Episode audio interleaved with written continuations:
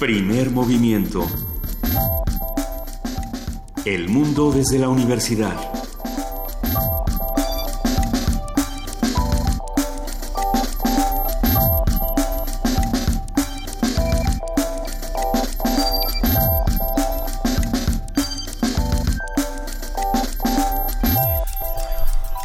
Buenos días, ya son las 7 de la mañana con 4 minutos, hoy estamos a miércoles 7 de junio y esto es Primer Movimiento, querido Miguel Ángel Quemain, ¿cómo estás? Hola Luisa, buenos días, muy, Muy bien, buenos días. iniciando el día. Buenos días, Juana Inés de esa jefa de información, ¿cómo estás?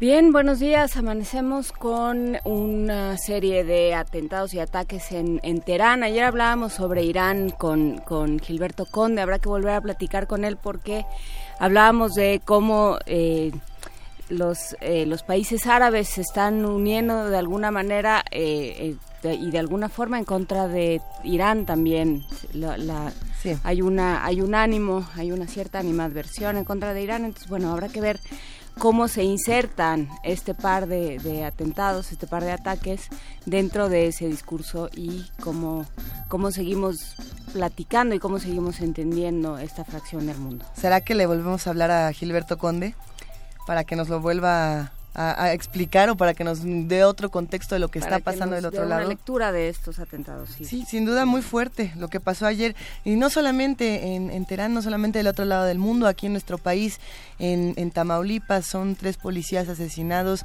seis lesionados en un penal que precisamente da muchísimo de qué hablar de dónde sacan tantas, tantísimas armas en los penales. Ya sabemos cómo funciona, lo hemos platicado numerosas veces aquí en primer movimiento, pero bueno, sin duda es algo que se tiene que volver a discutir, porque en redes sociales eh, era curioso, pasamos de 48 asesinados a tres policías asesinados.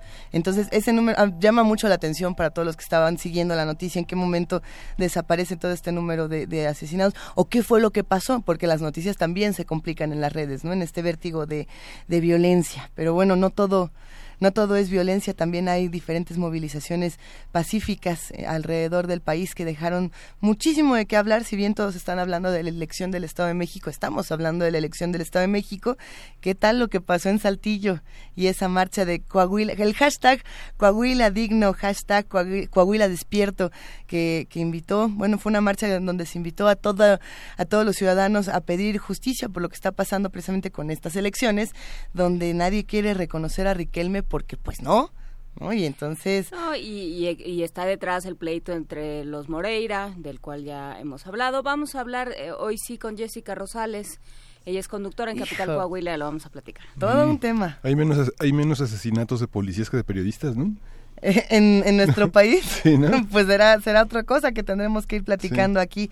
Tenemos un programa muy rico esta mañana, porque además tenemos invitados de lujo. Algunos ya estuvieron por aquí caminando por primer movimiento y siempre da muchísimo gusto. ¿Con qué arrancamos, querido Miguel Ángel? Vamos a conversar con Bev, él es que, dibujante de cómics, novelista, es un cronista, y vamos a, vamos a hablar del Instante Amarillo, una novela gráfica que, que se ha publicado y que es el último, el último trabajo de Bev. Y que todos queremos preguntarle quién es María. ¿No? ¿Quién es María? Bueno, algunos ¿Quién es María que- y cuáles Sí. son las novelas iniciáticas? ¿no? Porque es un poco una novela de crecimiento. Es que esta novela iniciática habla de, de la novela iniciática. Ahora sí que habla de la otra novela iniciática. Bueno, ya lo, lo iremos platicando. Vamos a hablar también en nuestro miércoles de activación física con el biólogo Cuauhtémoc Sánchez. Él es director de Cultura Física de la UNAM y nos va a explicar cómo convertir una silla en un gimnasio. Así que prepárense, vamos a poner un periscope, vamos a estar haciendo todos ejercicio.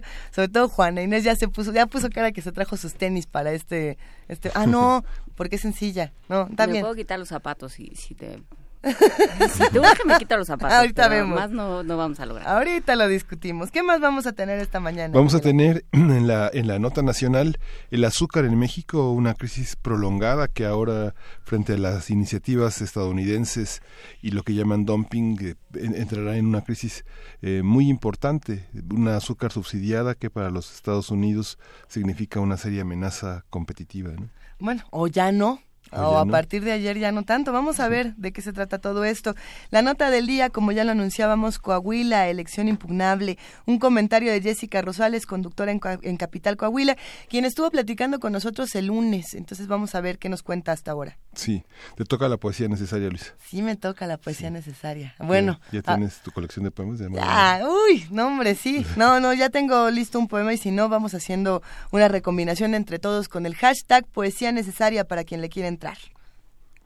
¿Y qué más? Sí, bueno, tenemos Jonathan Furzer, coordinador del programa de seguridad en México. Vamos a hablar de la prevención del delito y que hoy se convierte en uno de los temas importantes. Mancera sale a hablar en varios medios a partir de una encuesta muy importante que se hizo sobre el incremento de la delincuencia y que pone él en, en jaque de alguna manera el sistema el sistema de seguridad mexicano. Y lo interesante también es que pues, los amigos de México Evalúa siempre tienen esta visión muy crítica y muy interesante de este tema, ¿no? Para que lo podamos ir armando entre todos de 7 a 10 de la mañana. Estamos aquí en el 96.1 de FM, en el 860 de AM y en www.radiounam.unam.mx. Ya está aquí, nada más y nada menos que Dulce Wet. Ella es la jefa de la discoteca de Radio UNAM y siempre es un gustazo recibirte aquí, querida Dulce, o que tú nos recibas por acá. No sé cuál de las dos, pero es simbiótico. ¿Cómo estás? Muy bien, muchísimas gracias. Pues nuevamente con cuatro selecciones que tienen que ver un poco con las efemérides de hoy o muy cercanas a hoy, porque tenemos a hoy es el cumpleaños de Juan Luis Guerra, 60 años, nació en 1957, un día como hoy, 7 de junio, en República Dominicana, cantante, compositor de merengue y bachata, líder del grupo 440, que da a conocer a nivel internacional los temas burbujas de amor, ¿se acordarán? No más tantito. La Rubina, que estaba buenísima. Y ojalá que llueva café, que es lo que vamos a escuchar ahora, con el coro Fesacatlán, dirigidos por Raúl Vázquez Chagoyán, quien hace los arreglos inclusive y toca también la jarana. Y bueno, pues Juan Luis Guerra también ah, ganó dos premios Grammy y 15 Grammy Latino, grabó 14 discos, entonces bueno, pues después tendremos a Aram Kachaturian con la famosísima Danza del Sable de sus famosos ballets Gayane. Eh, eh, ¿Por qué recordamos a, a este increíble compositor y, y, director de orquesta soviético de origen armenio? Porque tuvo gran éxito dentro, fuera, con todo y que las autoridades del régimen este real socialista de repente lo, lo, lo tachaban de antirrevolucionario y lo acusaban de formalismo. Realmente es una voz que distingue muchísimo, eh, digamos, el folclore ruso y bueno, pues este es una, uno de sus ejemplos, ¿no?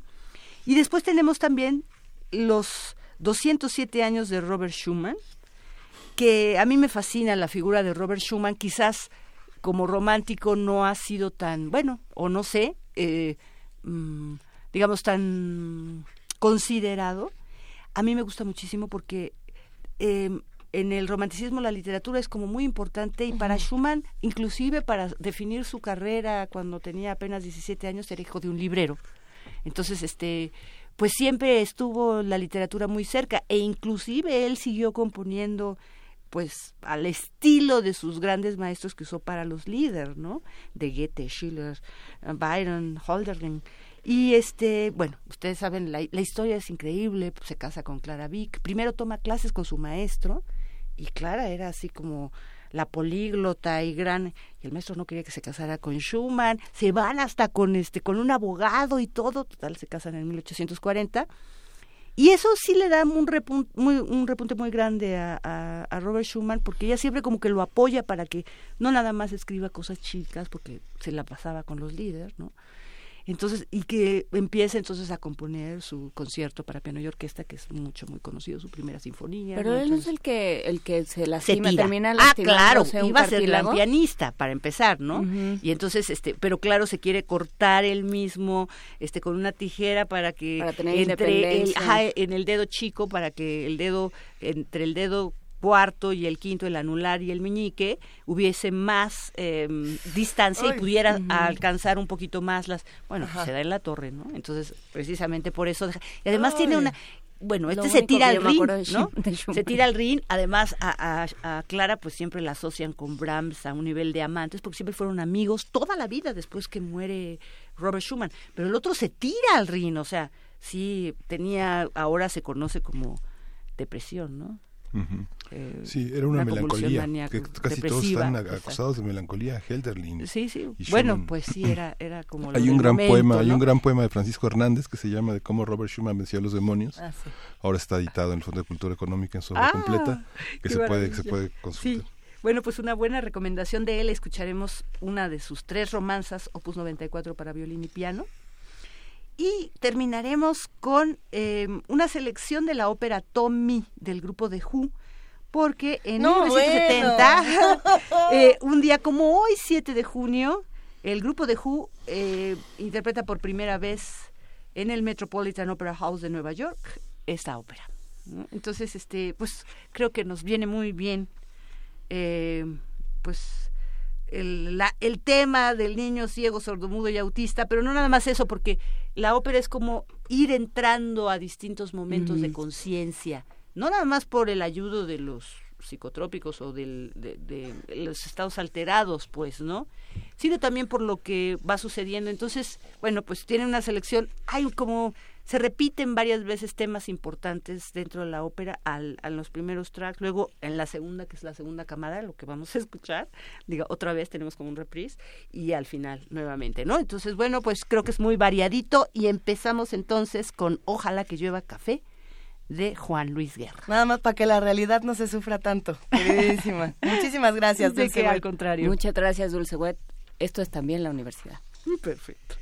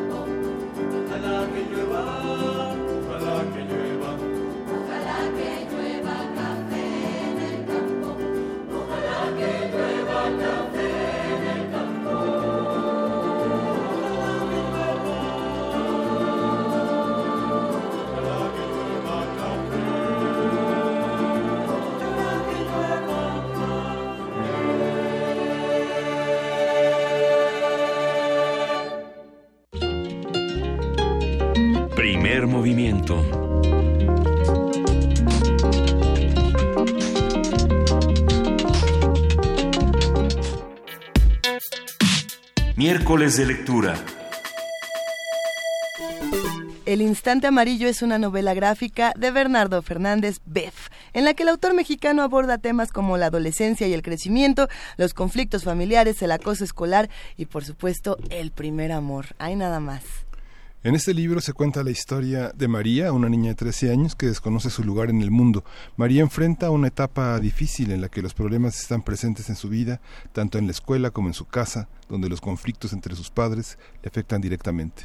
A partir de esta novela gráfica vamos a platicar con Bev sobre las novelas iniciáticas y los caminos de los lectores. Queridísimo Bev, qué gusto que regreses aquí a la cabina de Radio UNAM, bienvenido. Muchas gracias Luisa, pues muchas gracias por recibirme siempre me siento aquí como en casa. No, no vienes solo, llegas con, este instante amarillo, Que nada más así de abrirlo, de pronto uno sí tiene estos momentos iniciáticos, desde Sipsian de Banshees hasta los Cramps que aparecen como mezclados entre todas estas imágenes. Eh, sí, hay cosas que, que, vuelven a las novelas iniciáticas, ¿no? Eh, desde cierta música, ciertas imágenes, ciertos conflictos. ¿Qué hace para ti una novela, una novela iniciática? Básicamente, el, el como eres testigo durante la novela cuando el, el, personaje que te interesa da el primer paso de la niñez, de, un estado no necesariamente de niñez, pero sí como de como de inmadurez hacia el crecimiento. Y no necesariamente vas a ver cómo, cómo llega este cómo llega el crecimiento, pero sí creo da como ese primer paso en, esta en esta transición siempre de un valor a otro, ¿no? de como de la inocencia o, ingenuidad o inmadurez hacia, hacia, todo lo contrario, hacia la madurez, hacia el crecimiento, hacia la... Hacia la eh, creación de la identidad hacia la plenitud incluso sí a la creación de la confusión como como como a, ciertas si no certezas por, por lo menos intuiciones de quién es. Y eso creo, es justo lo que lo que compone una novela iniciática ya casi como subgénero pero que además Además creo que es algo o uno de los ingredientes básicos de los que está hecho esta cosa muy rara que llamamos literatura, que de repente alguien la puso en un pedestal, que ahora muchos, eh, eh, incluidos ustedes dos, bueno, pero mucha gente, y mi querido Benito, y muchísima gente, hemos querido bajar de ahí y, y apropiárnoslo. Y hay una parte muy interesante. A mí hay, hay muchas cosas por, por el género, por mis deformaciones personales, por un montón de cosas que me interesaron del instante amarillo, Y, y creo que de lo más interesante que hay es este papel que juegan los digamos, los, estos personajes que de pronto entran a, a facilitarte un libro, a contarte una historia, ¿no? Eh, creo que eso está presente en toda la literatura. Si uno revisa desde los cuentos tradicionales, siempre hay este personaje que te da eh, pistas, que te da señales, que te, que te ofrece las, los caminos al crecimiento y tú estás en la libertad de tomarlos o no. Y en el caso de María, en el caso de tu personaje, está este momento en el que alguien le dice, toma, léete esta novela. Y es Frankenstein y entonces ella dice, claro, yo también puedo ser un monstruo, que ese es el gran, el, gran descubrimiento de la novela iniciática, ¿no? El patito feo, ¿no? Yo soy un, yo, lo que pasa es que... Yo soy un freak. El, problema son los otros, ¿no? Yo soy un freak, pero pues, ¿cuál es el problema, no? Y, y además creo que hay una reconciliación. Esta es una niña que efectivamente, es una niña friki que, muy medio aislada, ella dibuja que, que, bueno, ella dibuja porque es un mundo que conozco muy bien, pero podría haber tocado, podría haber escrito poemas. Pero que es su lugar, porque en su, en su entorno no se siente bien. Exacto, y creo que es eh, una, una experiencia universal. Eh, o sea, en algún momento u otro todos nos hemos sentido alienados, aislados de... de... Incluso estoy seguro que la, la, el más popular del salón tiene un momento en el que se siente aislado y, y que no pertenece y hay quienes abusamos, ¿no? Entonces un poco, un poco es eso, creo que, que es como, como, y qué bueno que lo, que lo tocas, que, que, que tocas ese tema, que hay libros que te pueden salvar. O sea, en este caso es Frankenstein, podría haber sido Alicia en el País de las Maravillas. como en mi caso. Ah, podría haber sido de perfil, o, es decir, pero sí, pero la lectura te puede salvar y te puede, si, si no por lo menos permitir intuir un camino y en este caso yo tomé Frankenstein, uno porque es mi novela favorita, que además escrita por una mujer y además la primera novela de ciencia ficción de digamos eh, contemporánea. Entonces eh, y efectivamente como como decías Luis está está además mezclado con, con con ese momento en que te dan tu pues a mí me fue un primer cassette de los Sex Pistols, aquí a ella le da uno de los Cramps y Siouxsie, eh, en el que te dices, bueno, pues es que claro, yo, yo, o sea, esto que me ofrecen, ¿no? Hay, hay como un paradigma que me ofrecen a ella, le, quieren que sea como una especie de princesita, clase mediera, y ella dice, no, no quiero, no, no, no sé qué quiero, pero sé que esto no lo quiero. Y esa creo que es la historia muy muy notable de la gente creativa, o sea, todo el que escribe, el que toca algún instrumento, el que canta el que, o el que dibuja, o lo que sea, el que hace cine en algún momento le pasó eso, pero creo que es una experiencia universal, o sea, que, que uno lo, complicado de la adolescencia y otro, todos en algún momento pasamos por ese momento de dudas, incertidumbres y, e intuiciones de hacia dónde movernos. Ahora, yo, yo lo que quería además era hacer un cómic, ya prácticamente, hay muy pocos cómics para niños, ahora es como un mercado para adolescentes angustiados de 40 años, y, y mucho menos para niñas, o sea, ya, ya no existe la historieta, hay muy poca. ¿Qué diferencia hay entre un crecimiento de una niña y un niño? ¿Por qué elegir una niña y cuáles son ese tipo de decisiones que tomas? ¿Por qué no un niño? ¿Por qué no los dos? Bueno, escogí uno porque soy papá de dos niñas. Yo, yo sufrí la tragedia de estudiar con los hermanos maristas, igual que tu papá, que eh, eh, cuando estas escuelas eran de puros hombres. Y entonces para mí lo femenino fue un misterio hasta, hasta que llegué a la universidad, no tuve compañeras. Entonces eh, he hecho, que es casi un apostolado, esta exploración de lo femenino en, el, en, el, trabajo que hago, o sea, tanto en mis novelas policíacas que están protagonizadas por mujeres, en este caso y yo, este en caso en concreto es que descubrí eso, que llegaba con, a, mi, a mi hija mayor, le gustan mucho los cómics. Y entonces llegó, llegaba de repente a las tiendas de cómics o a las librerías, buscándole, siendo además yo, yo lector de cómics y descubrir, no tenía cosas para comprarle. Y entonces me parecía que ahí había un hueco y creo que es una de las cosas que te disparan para escribir o para, o para o en este caso para dibujar cómics, es que es hacer ese libro que te gustaría que estuviera en el estante, que te gustaría a ti leer. Y en este caso a mí, algo que me hubiera gustado, como, como, me hubiera gustado encontrar un libro así y no, no, tener que dibujarlo yo. ¿Y qué quieren las niñas? ¿Qué quieren las no niñas? No lo sé, uy, ojalá supiera porque me haría millonario. Ojalá supiéramos todas. No, todos. Yo, lo que quiero es que te, te hablen de experiencias que, que, que, como que con las que te puedas conectar. O sea, cuando, cuando me parece, y ahí lo llevo como, como el caso de Persepolis, esta novela gráfica que fue muy exitosa, que la, que, o sea, de verdad, si hubiera sido, yo, yo que di muchos, muchos años clases de ilustración en la, en la Ibero, si, si alguien hubiera dibujado así en mi clase lo hubiera reprobado. Pero tenía es, hablaba de todos estos temas que son universales, o sea, de la migración, también del aislamiento, del crecimiento, de, de las dudas religiosas, o sea, es, es, decir, había ahí como un montón de experiencias universales con las cuales creo que es más fácil conectarse que con la experiencia de que te muerda una araña radioactiva y adquiera superpoderes. Lo cual no demerita nunca al hombre araña, que a mí me parece muy importante que Va a llegar el tío Ben y te va a decir que... que, grandes, poderes grandes grandes responsabilidades. Exactamente. Pero, o sea, me parece muy bien que existan los superhéroes como una forma de lectura también iniciática. O sea, yo entré a la lectura leyendo, leyendo cómics de superhéroes, pero pero creo, regresando a lo que me decías, que quieren, no sé qué quieren las niñas, pero sí creo que los lectores en general lo que quieren es algo que lo que se puedan conectar, aunque sea en una, una metáfora desaforada hacia su propia hacia su la complejidad de su propia existencia, ya poniéndome muy cósmico a las siete y media de la mañana. Es, es, cierto que, que las, las mujeres están, estamos muy poco representadas en este tipo de, de literatura, estamos muy poco representadas en la novela gráfica, hay hay siempre, el mercado siempre tiene estos eh, dictums, estas eh, sentencias. No, los niños no leen eh, no leen novelas, las niñas no leen novela gráfica y entonces todas hay muchas novelas protagonizadas por por niñas.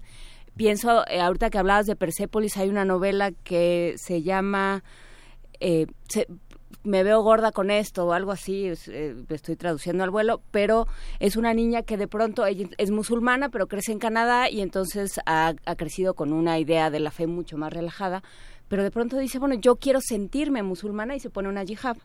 y entonces llega a la escuela, se pone un velo, llega a la escuela su vida se trastoca, ¿no? Y su vida se trastoca desde el género porque empieza a pensar cómo me veo, este, eh, con qué la combino, este, cómo me ven, cómo me perciben eh, los hombres, etcétera, ¿no?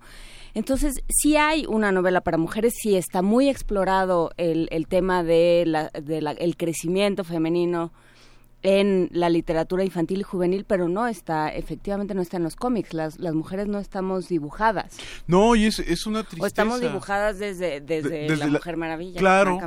Digo, lo cual, justo ayer la fui a ver y me, me, me, me parece una película medio mala, pero me gusta Uh. mucho el empoderamiento. Y sí, desde ahí nos queremos... Digo, no sé, yo no la No, he yo creo visto, que hay pero- muchas maneras de verse. O sea, yo creo que esa la metáfora del superhéroe siempre es eh, como en mi lectura como como como una válvula de escape de una angustia muy adolescente y de muy o sea, por eso los superhéroes resuelven todo a golpes. Pero hay, hay como muchos más caminos por explorar en los cómics. Y sí me parece muy importante esto que dices. No están dibujadas las mujeres. Ahora hay muchas eh, mujeres dibujando cómics en México. A mí me gusta especialmente lo que hace Tania Camacho y lo que hace Ale Gámez. Me gustan un montón lo que están haciendo. Pero, pero, pero personajes femeninos, eh, me parece que, que podríamos tener muchos más y que sería muy valioso. A mí me gusta mucho un personaje tuyo que aparece en em, Más Gordo el Amor. Ah, sí, Esta esta... que es que es ácida, Matilda, ácida, sí. ácida, Matilda, que este que es una mezcla entre Lucy, la de la, La de de Charlie Brown, la pequeña Lulu y, todo pasado como por un baño de Clorox, Sí, sí, sí. fuertísimo, ¿no? Esa es, muy co-creación con, con Toño Malpique y nos quedamos con Sí. ganas de hacer más. Además me gusta mucho dibujar niñas. Es- O sea, de- eh, yo creo que dibujas lo, mucho, el- el- como es tan placentero dibujar siempre está vinculado a estas cosas que, que te causan como, o que están, son cercanas a tu corazón. La protagonista no solo se llama como mi hija, sino le puse, su- como mi hija mayor, sino que además le puse su carita y eso, eso era muy, era muy bonito dibujarla todo el tiempo. Entonces, eh, además, la novela gráfica tiene el encanto de juntar dos grandes placeres, la parte visual, la parte de dibujarlo y la parte de, de escribirlo. Yo siempre sostengo además que no sumas texto e imagen, sino que multiplican y que, y Ujú. que eso y eso permite además que se acerque como muy, muy fácilmente un montón de, de gente. Oye, eh, ¿cómo distinguimos los lectores entre una novela gráfica y un cómic de largo aliento? ¿Qué diferencia hay? Digamos, la novela, el cuento largo, son géneros en la literatura que tienen sus características, sus límites, digo, pues, No, académicos. es, es muy buena pregunta. Pues una novela gráfica tiene una estructura de novela, o sea, hay un inicio con, con su conflicto, su, su desenlace, en el cual además los personajes idealmente transitan, como, como esto que decía, ¿no? De, de, de u- de una situación a otra y además llegan transformados al final. Siempre, y qué bueno que, que lo preguntas porque cuando, cuando se hace esta pregunta, o sea, todas las novelas gráficas son cómics, o sea, es una de las ramas del cómico, de la historieta pero justo una historieta de largo aliento puede haber compilaciones por ejemplo de, de, de- Superman no de todo un año de Superman o de un arco narrativo pero me queda muy claro que al final Clark Kent y Superman siguen siendo los mismos, o sea, no tiene un cambio y no lo ha tenido en 80 años, lo mismo que el Hombre Araña en 50 años, o sea, Peter Parker sigue siendo este tipo bonachón que las cosas medio le salen bien, medio le salen mal, pero no hay una transformación profunda porque están como suspendidos en el tiempo, es- este tipo de personajes. Entonces, me pa- eh, la novela gráfica, pues y- es esto, ¿no? Una historieta de largo aliento en la cual hay una estructura literaria de novela que además, y esta es para mí lo más importante, hay una aspiración de hablar, en palabras de Kurt Vonnegut, de la complejidad de la existencia humana. O sea, en, en todos los niveles, o sea, no, no es que sea el azote absoluto, sino que como cualquier novela respetable, cuando tú la leas puedas, puedas atisbar qué complicado es completar el ciclo de Krebs, ¿no? Vamos metiéndonos más profundamente en el instante amarillo de, de qué se trata, de qué va, para dónde va. Eh, para muchos sus héroes podrán ser eh, Clark Kent, ¿no? la Mujer Maravilla. Para otros sus héroes son Johnny Rotten, ¿no? que está muy presente en esta novela. Pueden ser los amigos de Public Image Limited, como pueden ser todos los que se van al Tianguis del Chopo, que es el escenario, Ajá. uno de los escenarios principales que aparece aquí. No, Eh, no es lo mismo el, el, el Tianguis del Chopo hace 30 años, hace 20 años, cuando a lo mejor iba yo, que el tianguis del Chopo al que van a ir los jóvenes de 13 años, ¿no? Eh, o quién sabe. Está, es, que es como Batman, está congelado en el tiempo es, curioso porque yo el otro día quería llevarme a, algunos chavos de 13 y me dijeron, es que ya está bien decadente. Entonces yo le pregunté a mis papás y me dijeron, bueno, cuando te llevamos a ti también era bien decadente. Es lo mismo. Esta cosa no, no ha cambiado mucho, pero... Eh, hay, hay, una cosa para los lectores y una cosa para los personajes, ¿no? En, cuanto a estos escenarios que son tan conocidos. ¿Tú tenías pensado en qué, en qué época estaba ocurriendo esta novela? Cómo, ¿Cómo desarrollar un escenario que para muchos justamente está congelado y que significa tantas cosas? Sí, la novela empieza el, en 1990. Hay por, por una serie de razones. Esta niña tiene 13 años en 1990, que me permite un año de quiebre como, como de como, como, como de... Es muy importante, sí. Sí, o sea, como de...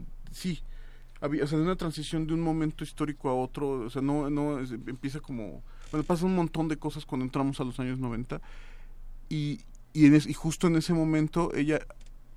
El, el, conflicto empieza porque va mal en matemáticas y entonces la mandan a clases de regularización y, con un con un vecino que estudia física en la UNAM y, y que es que es como protopunk porque o, como Darky Punk y entonces él, es el que le dice es que descubre que, es una friki padre y le dice tienes que leer Frankenstein no le da a leer Frankenstein. Y en, en, y en algún momento que se la encuentra en la calle la lleva al tianguis del Chopo con sus amigos. Por supuesto ella se, está fascinada con él es su justo lo que decíamos su primer amor y tiene la suerte de que su primer amor escucha a Public Image Limited y además va al tianguis del Chopo que además fue un lugar muy importante, por lo menos para mí para mucha gente como que, andábamos como en estas inquietudes y que me parece un, tesoro, pues que sigue existiendo un espacio como ese, digo, con todas sus transformaciones, esta, sí, pues no sé si decadencia, pero esta, esta, esta estos eh, ajustes para sobrevivir como espacio cultural tan, tan peculiar. Y entonces hay un homenaje a ese tianguis del Chopo de, aquellos años, que es cuando yo empecé, yo empecé un poco antes a ir al, y desde 1988 al 2000 todos los sábados estaba yo en el Tianguis del Chopo intercambiando Pero yo no, Yo no hablaría de decadencia en ese caso, sino de que ha estado como conservado en el tiempo, ¿no? Sí, evoluciona, dicen algunos. Sí, a mí me encanta. Es 1985 de ser histórico, ajá, es adiós a Lenin, ¿no? Nada cambia. Exacto, exacto. Se siguen vistiendo igual, siguen teniendo las mismas consignas, siguen pensando que, que que no ha muerto el anarquismo, bueno, que el anarquismo sigue siendo una parte de la vida y sigue siendo una opción política, o sea, sigue habiendo un mismo discurso y, hay, y, como ese hay muchísimos lugares en la en, en la Ciudad de México y en todo el mundo, ¿no? Estos lugares que siempre siguen siendo los lugares iniciáticos. Claro, no, no, y bueno, eh, entre otras cosas también una novela es una también hay, una carta de amor a esos lugares y a esos momentos a esas a esas primeras lecturas esas primera la primera vez que, que, descubres que hay otra música que la que te suena en el radio y sale en la televisión. Bueno, ahora es muy diferente, pero cuando crecíamos todo, todos veíamos, lo, como en Corea del Norte, veíamos lo mismo a la misma hora en la tele y oíamos lo mismo en la radio. Todos recordamos a Cascarrabias lejanamente. Todos, todos mayores de treinta y tantos sabemos de memoria los diálogos de Don Gato porque como en Corea del Norte lo veíamos todos a la misma hora por el mismo canal. El, el Batman de Adam West, tú que hablabas de Batman. Quedaste un crush con, con, con, esa serie de Batman, como, o sea, para ahora Batman es Christian Bale, pero para mí era Adam West, lo cual marca una gran diferencia. somos, somos nosotros los que cambiamos, ¿no? Yo digo, yo recuerdo en la adolescencia vamos a comprar tenis a Tepito, sigue siendo la misma, pero ahora en cualquier changarro de Polanco, la Condesa hay 300 modelos distintos. En aquellos años de 30 años había 10 modelos. Y, y ahora, qué, y qué bueno que lo dices porque era y, es una de las cosas que hay en esta novela, es ese, que la información la tenías que salir a buscar y no estaba a un clic de distancia. Esa esa es eh, otra de las, de las... De las razones por las que pasa en 1990. Exacto. Es que escribir ahora para jóvenes, es que eso es algo que, que probablemente los que escriben para adultos, con todas las comillas del caso, no se plantean. Pero escribir una novela, o, o, por, o por eso hay tantas series de espías eh, de en los 80 porque es muy complicado pensar a menos de que hagas 24, es muy complicado pensar el mundo del espionaje y es mucho más aburrido. eh, ya con 300 mil redes y con 40 mil maneras de hacerte de la información. Exacto. Es mucho más interesante la parte artesanal, digamos. Sí. Y, y esta parte de recuperar cuando tenías que hablar a una casa y decir, señora, ¿puedo hablar con fulano? ¿no? Y pasar todas estas aduanas y realmente entrar a otro mundo y establecer otros códigos que no pasaban ni por el Facebook, ni por el Tinder, ni por el Twitter, ni por el Snapchat, ni por 78 mil cosas que acaban de surgir en este instante que yo por supuesto no conozco. Todo eso implica también decirle a los jóvenes la vida era distinta. Claro. Existía la enciclopedia británica y había que leer un montón antes de entender más o menos de qué ibas a hacer la tarea y qué párrafo te ibas a, este a darle copy y paste. A qué, a qué párrafo el copy y paste era, era artesanal, ¿no? Y, esa, esa, ese asunto artesanal es, es parte como de esta nostalgia que, que creo que se que quería yo dibujar y escribir en, en el instante amarillo. El, el título además alude a, a, un poema de Silvia Plath, ¿no? la, sobre ella, eh, lo tiene en otro contexto, pero habla de como de este momento en el que tu vida cambia para siempre de un instante a otro. Como de, yo, yo para ella es otra cosa, pero yo lo tomo como la epifanía, ese momento en el que de, de, un momento a otro tienes una revelación que te va a cambiar, que te va a cambiar tu vida y, y va a llegar en formato digital o, o, análogo, eso, eso, si tienes suerte, ¿no? Tenía un amigo que decía que, que había dos tipos de personas, las que se las que se cuestionaban y las que nunca lo iban a hacer, y entonces, bueno, me gusta haber hecho un cómic para la gente que en alguno, que se cuestiona, ¿no? A ver, y si pudiéramos meter eh, las novelas que entran a tu propio instante amarillo, las que te cambiaron y que digas, bueno, estas son las que a mí me hicieron lo que soy, ¿cuáles serían? Ay, qué bonita pregunta. Pues bueno, Frankenstein, desde luego, eh, 1984 de Orwell, eh, de perfil, que de la que hablaba hace rato, que David, pobre José Agustín, me lo tienen como, como poco valorado. Yo, yo creo que no lo hemos como valorado en su, en su medida real. Eh, ojalá lo hagamos antes de que sea demasiado tarde. Eh, y cuando, cuando leyendo cómics, el, el, Watchmen de Alan Moore, o sea, yo me acuerdo que acabé de leer Watchmen, yo tenía 17 años y dije, si esto se puede hacer, me acuerdo, si esto se puede hacer con palabras, yo quiero ser escritor, eso, eso lo tengo así. Y de aquellos mismos años, eh, Dark Knight, el, el, la de Batman, ¿no? Me gusta mucho la idea porque es el único momento en que Batman uh, trascendió como el asunto del entretenimiento y se volvió literatura. ¿Qué pasa si un superhéroe envejece? Y esa, esa, esa me sigue pareciendo sensacional. Y bueno, muchísimos más, ¿no? En, eh, La Naranja Mecánica. Eh... Kadik no entra en tu... Sí, pero lo empecé a leer más grande. Más grande. Era como más... más. No era tan fácil entrar. O sea, es más fácil leer, por ejemplo, Isaac Asimov siendo jovencito que Philip Kadik, porque te voltea totalmente la... la tu, to, todo lo que tienes, este... Eh, lo, lo, lo, todos tus paradigmas se, se, sacuden leyendo a Philip K. No, yo le entré más grande, yo, yo, yo, ya tenía como veintitantos, veintiuno, veintidós cuando empecé a leer a Philip K. Pero me pasó con, con este eh, con un montón de otros libros, ¿no? De, de, ciencia ficción, yo estas antologías que llegaban traducidas en España, que, de autores que además ya nadie se acuerda, de Sena Henderson, de Roger Sellers, ni a mí por eso tengo este gran amor a la ciencia ficción porque cuestionaba todo, ¿no? Nos gusta. Pero nos empieza gusta a suceder muchísimo. cada vez más en la, dentro de la literatura infantil y juvenil. Hay una novela gráfica, porque ahorita que decías no hay novela gráfica para chicos. Hay poca. Hay poca. Está el eh, Greg, que a mí me parece bastante, bastante menso, ¿no? Sí. bastante fácil, pero que le ha ido que le ha ido muy bien en términos de mercado y que tiene un montón de lectores y que ha introducido a muchos lectores al cómic. Pero hay también una novela que se llama El diario de un de un eh, indio americano de medio tiempo o algo así. De, también estoy traduciendo al vuelo. Está traducida al español, ahorita busco la, la traducción, pero es un, un niño que explica cómo se vive en una reservación y uh -huh. explica problemas de alcoholismo y explica problemas de disolución social y explica problemas de falta de identidad. ¿no?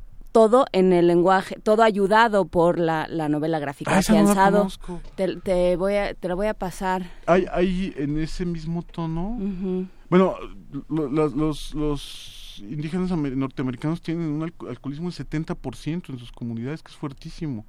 Hay una novela que se, llama algo así, creo que esa también debe estar traducida al español, algo así como Chinese American.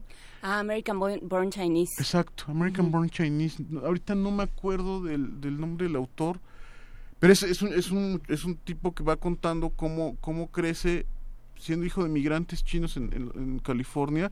Y esta, obsesión que además como las comunidades asiáticas y yo creo que todas las comunidades migrantes por integrarse y, además empieza a burlar de los estereotipos de los orientales en los cómics a mí me gusta un montón.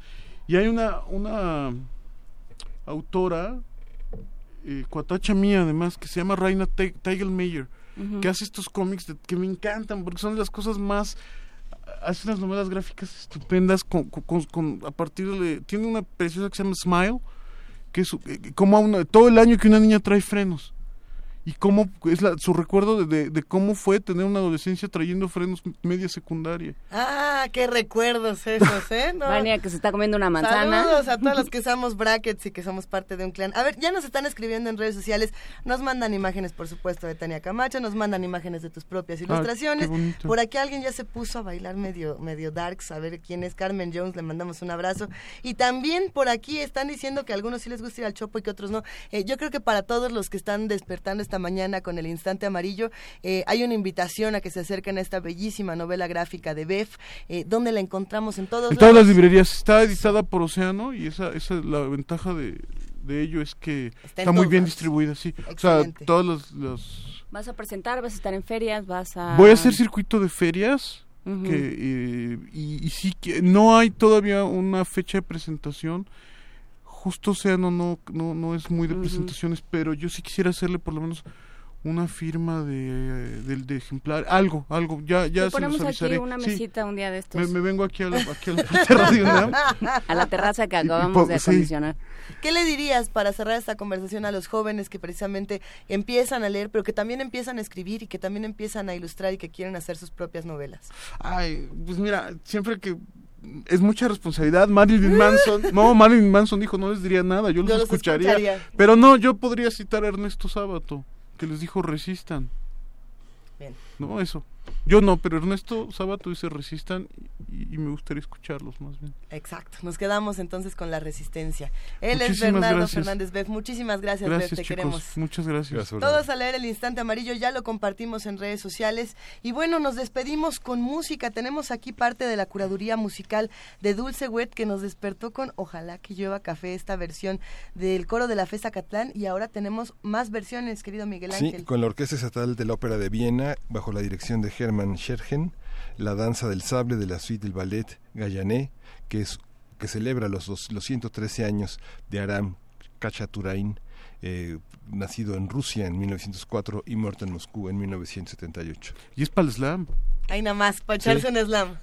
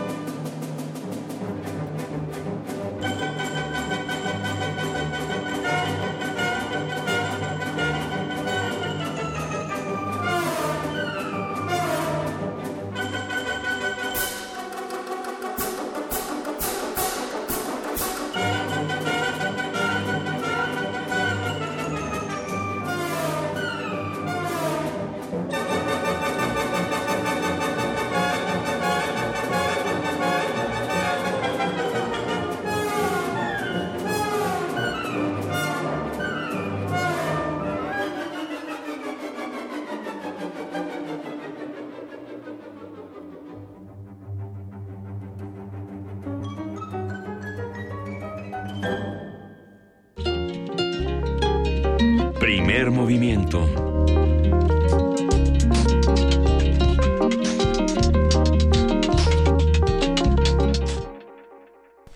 Qué bueno que me tocó la silla que rechina, porque estamos a punto de platicar con el biólogo Cuauhtémoc Sánchez. Él es director de Cultura Física de la UNAM y nos va a explicar cómo convertir una silla en un gimnasio. Esto en un momento más, por eso ya estamos haciendo aquí prueba de mobiliario, nos estamos acomodando, que si rechina, que si no, para que ya se ponga bueno, querido Miguel Ángel. ¿Tú ya estás listo? ¿Estás más que listo para los ejercicios? En redes sociales, en redes sociales están los ejercicios. Venga, ahorita los vamos a compartir. para que no se los platiquemos como malos cronistas. A ver, yo ya, ya me metí a arroba P Movimiento para ver las imágenes de los ejercicios y no hacer el ridículo aquí frente a mis queridos compañeros. Pero mientras hacemos eso, también hay algunos comentarios muy divertidos en redes sociales. Eh, sí, le mandamos un gran abrazo a Diogenito, a Andrea González, a Javier Cervantes, a Refrancito, a R. Guillermo, a Arma, Armatoste. Abner Gutiérrez, a Mauricio Orduña y a todos los que nos están escribiendo y se, se, despertaron tan temprano para compartir con Bef y con nosotros. ¿Ya está por ahí el biólogo Cuauhtémoc Sánchez? Efectivamente, Eso. muy buenos días. ¿Cómo estás, Cuauhtémoc? Muy bien, muy bien, como siempre, entusiasmado y animado de poder ejercitarnos desde temprano. Oye, estábamos diciendo que ya hicimos aquí prueba de mobiliario, ya nos estiramos Sí, ya todos. los- ¿Listos para la acción? escuché. Ya escuché que están preparando todo, así que es maravilloso. Cuéntanos, ¿qué vamos a hacer esta mañana? Bueno, vamos a aprovechar una herramienta cotidiana y que en muchos casos mucha gente la ve a veces mal, ¿no? La ve como que nos causa mucho daño, como es una silla donde permanecemos a veces mucho tiempo sentados, pero también una silla nos puede servir para, para ayudarnos a, a, a mejorar nuestro, nuestra condición de salud. Entonces vamos a aprovechar este instrumento valioso, este gran invento, la silla, para poder ejercitarnos un poquito. Venga, venga, venga, arranquemos. Eh, el primer movimiento que vamos a realizar dentro de la silla es asegurarnos de que la silla no se mueva tanto. Ok, bueno. Y esto es, eh, para poder lograrlo, muchas ocasiones tenemos que recargarla un poco en la pared. Oye, pero, pero dime algo, Cuauhtémoc, si la silla tiene rueditas, ¿este ejercicio ya se anuló? No, no, no. Si la silla tiene rueditas, también puede servirnos, pero efectivamente necesitamos como que atorarla un poquito en la pared Ok, listo. o atorarla un poquito con un mueble para que la silla no se mueva tanto cuando nosotros nos movamos y nos Ahí está. genere descontrol o desequilibrio. Muy bien, Pero muy sí bien. es importante que quede, el primer movimiento que tenemos que hacer es anclarla un poquito, o sea, detenerla con la pared. Ok, ya está. A veces, a veces si se mueve un poco con las rueditas, se le pone un objeto, una engrapadora o algo en la ruedita para que simplemente no avance Ajá. y con eso ya tenemos la firmeza que necesitamos. Y el primer movimiento va a ser colocarnos firmemente, apoyando nuestras manos en los costados del asiento, Ok, como si fuéramos a levantarnos con todo y silla, pero en lugar de hacer este movimiento, lo único que vamos a hacer es levantar los pies juntos, tratando de llevar nuestras rodillas al pecho. ah, pero no, le, no levanto, digamos, toda la pierna, sino nada más las rodillas. O Sí, todo. sea, levantas todas las piernas, pero tratando de acercar la rodilla hacia el pecho. Las piernas juntas. Ok, a Miguel Ángel y a Juan Inés ya le salió. Ya Perfecto, está. muy bien, se vale copiar. Ok, ok, ok, listo. De de esas, vamos a tratar de hacer unas, eh, unas cuatro series de 10 movimientos. Ok, ajá. Y luego en otra ocasión vamos a tratar de hacer cuatro series de 15 y luego cuatro series de 20. Ajá. Lo ideal es llegar a cuatro series de 25 movimientos. Ya llevo como cinco. Perfecto, muy bien. Ahí vamos, ahí vamos. Ok, ajá. Luego vamos a aprovechar esta misma posición, esta misma posición de estar anclados y estar sentados, y vamos a trabajar también el abdomen, y lo que vamos a hacer es que vamos a colocar nuestras manos en la nuca, Ah, ok. detrás de la cabeza, y vamos a levantar la pierna izquierda, Ajá. la rodilla izquierda, como llevándola nuevamente hacia el pecho, con la pierna derecha bien plantadita, y lo que vamos a hacer es, vamos a girar el codo del lado derecho para tratar de que choquen rodilla izquierda y codo derecho Ok, ok. en un movimiento sincronizado, subiendo la rodilla, moviendo la cabeza. Lo vamos a hacer primero de un lado, unas 12 veces, y luego del Ajá. otro lado, Sí, otras 12 veces.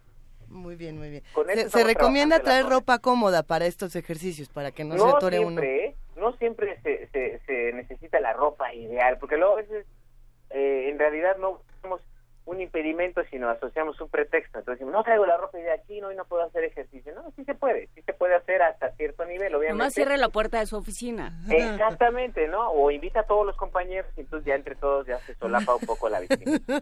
ok, ok, ok, vamos, vamos bien. a seguir con otro movimiento. Ahora nos vamos a poner de pie frente a la silla. Ajá. Ya una vez que está anclada y lo que vamos a hacer es que vamos a apoyar nuestras manos igual en el asiento y vamos a ir eh, con el cuerpo echándolo hacia atrás, un poco echándolo hacia atrás, un poco hasta que quedemos como estirados. Ajá. Y ahí lo que vamos a hacer es aprovechar el asiento que nos sirve de soporte para hacer como una lagartija. Se está moviendo mi asiento, pero sí, sí, sí, No, a sí, mí se listo. está moviendo mi silla. Ok, y hacemos... Por eso es importante anclarla en la pared. Busque que se ancle un poco en la pared y su propio peso la va a llevar hacia la pared y entonces ya se detiene la silla si tiene ruedita. Ok. Yo se le estoy deteniendo a Luisa. Sí, sí, sí. Y entonces así descendemos y ya estamos haciendo una lagartija.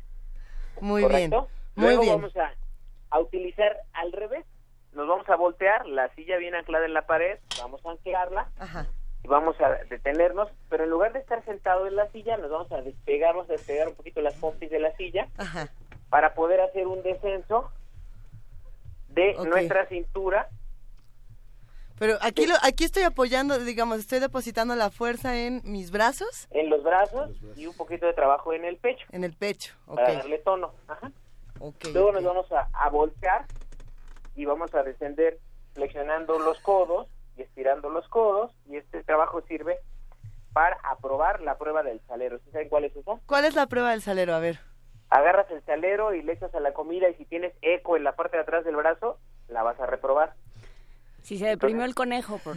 Exactamente. Entonces, para evitar que tenga eco o que tenga el efecto bandera tu brazo, pues hacemos este ejercicio de descender sobre la silla, Ay, flexionando los codos, Ya me las piernas juntas, ajá.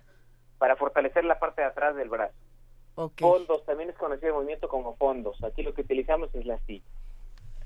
Muy bien. Luego vamos a aprovechar eh, la silla, eh, dejándola quieta y vamos a hacer como un pequeño, la vamos a utilizar como banco. Aquí es recomendable que si la silla tiene mucho movimiento, este ejercicio lo hagan con mucha mayor precaución este, o bien busquen otro espacio para poder hacerlo, pero el movimiento es muy sencillo, nos vamos a colocar primero su- con un pie, subimos completamente la silla, quedamos de pie sobre la silla Sí. y descendemos El con la pierna que primero estaba arriba. ¿Cómo? Bajamos, No, esto no es como más fácil con un escalón, porque yo de, de A ver, pronto pensé nuevo. que íbamos a despeñarnos todos. puede ser, puede ser con un escalón, pero también puede ser con la silla. Esto es porque a veces los escalones tienen una, una talla corta y la silla nos provee como de un banco más alto, como de un step. Sí, pero temo que Luisa se me vaya a No, no, no, ya es lo logré. Entonces, tiene, tiene su delicadeza, tiene su precaución. Importante invitar a un compañero de trabajo que nos pueda ayudar con la Ah. silla y entonces ganamos hasta buena comunicación. No, no, etcétera, mi- etcétera. mira, no le había entendido el ejercicio, ya lo hizo bien Juana Inés. Es que pues, yo soy muy mala para esto, pero delicadeza y precaución son dos de las palabras que me caracterizan, querido Cuauhtémoc. Perfecto, ok. Ya más o menos voy entendiendo cómo están las cosas. ya estamos, ya estamos, sí, sí, sí. Hemos entendido muy bien. Perfecto, entonces es, un- es, es como un zanco largo, un zanco hacia arriba, ¿no? Muy Entonces bien. vamos a, a, este vamos a aprovechar entonces el siguiente movimiento y lo que vamos a hacer es nos vamos a colocar de pie frente a la silla, este, de espalda a la silla, perdón. ¿Ok? Vamos a estirar eh, una pierna, la que ustedes elijan en este momento, a su derecha, a su izquierda, con las manos al frente, como si fuéramos, eh, como si señaláramos con nuestros, con nuestras manos el pie, digamos, y vamos a hacer como una a una pierna. No tienen que llegar hasta abajo, simplemente la flexión hasta donde lo permite el cuerpo en equilibrio, y subimos, y luego cambiamos de pierna. Ok. ¿De No- acuerdo? Sí, sí, sí. Eh, cre- a ver, vamos a eh, compartir las imágenes de todos estos ejercicios en arroba P Movimiento y en Diagonal Primer Movimiento UNAM para todos los que nos escuchan y que quieran seguir eh, con el biólogo Cuauhtémoc Sánchez todo lo que está ocurriendo aquí en la cabina. No, ahora sí que a- además de que nos divertimos muchísimo, la verdad es que luego luego sí sentimos que nos hemos activado esta mañana, Cuauhtémoc. La realidad es que justamente aunque dediques unos pocos minutos, pero rompes con tu con tu cotidianidad, sales un poquito de lo que de lo que te hacía falta, de lo que no estabas haciendo ejercicio y te activa eh, físicamente, te activa emocionalmente, eh, cerebralmente, tiene muchas ventajas el poder movernos y aprovechar el ejercicio. Oye, es algo muy importante. Nos queda un minutito para que nos cuentes cómo nos acercamos más a todo lo que se hace desde cultura física de la UNAM. Bueno, tenemos una página de internet, www.deportes.unam.mx, en donde aparecen cotidianamente nuestras publicaciones, eh, aparecen nuestros eventos, eh, tenemos varios programas de acondicionamiento físico general, en donde ustedes pueden acercarse como comunidad UNAM a, este, a recibir estos beneficios en diferentes horarios, prácticamente eh, todo el día. Eh, tenemos horarios de las 7 de la mañana hasta las 6 de la tarde, entonces eh, hay posibilidades para que puedan recibir orientación al respecto. Y tenemos diferentes formas de activarnos físicamente, desde aprovechando la grandiosa alberca universitaria hasta nuestras instalaciones deportivas. Además, contamos con servicios jueves y viernes para toda la comunidad de manera gratuita y abierta en las islas, etcétera, etcétera. Y hay que decir, Cuauhtémoc Sánchez, que el próximo miércoles estarás en vivo y en directo con todo lo que se quiera activar en la sala Julián Carrillo durante el aniversario de Radio UNAM. Así es que en primer movimiento... el primer movimiento trae para ustedes. para que vayan con toda la actitud y si no, pues ahí se las ponemos. Órale, entonces me llevo tenis el miércoles. Perfecto, Vamos a ver si es cierto de la delicadeza y la... No, hombre. Luisa, Luisa tiene tenis de tacones. No lo dudo. ¿eh? Tenis con tacones de aguja. Se le llama el tenitacón. de hecho, existen esos, esos famosos tenis que en realidad son zapatos y he, he, visto gente que lo hace. Es inadecuado, digo, el calzado para hacer ejercicio, pero pero va a ser un show.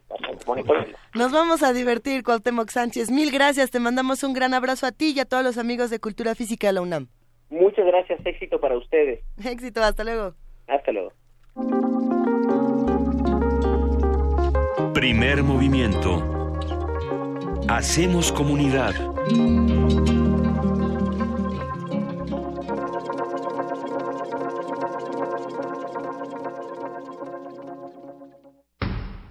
El rito comienza en el escenario.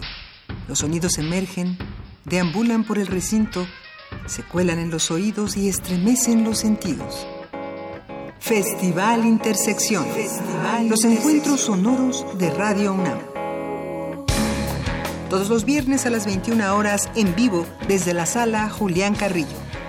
Escúchalos a través del 96.1 de FM, www.radiounam.unam.mx o ven a Adolfo Prieto 133 Colonia del Valle, cerca del Metrobús Amores.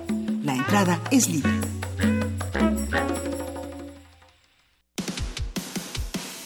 Dejar huella en cada aula de la UNAM es un deber de un verdadero Puma.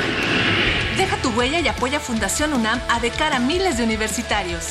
Súmate 5340-0904 o en www.funam.mx.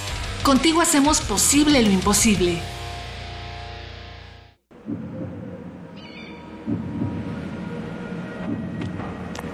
No es momento de temerle al muro de Donald Trump, ni permitir que nos humillen, ni que denigren nuestra grandeza.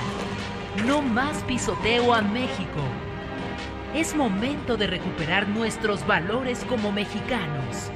Se necesita algo más que un muro para dividirnos.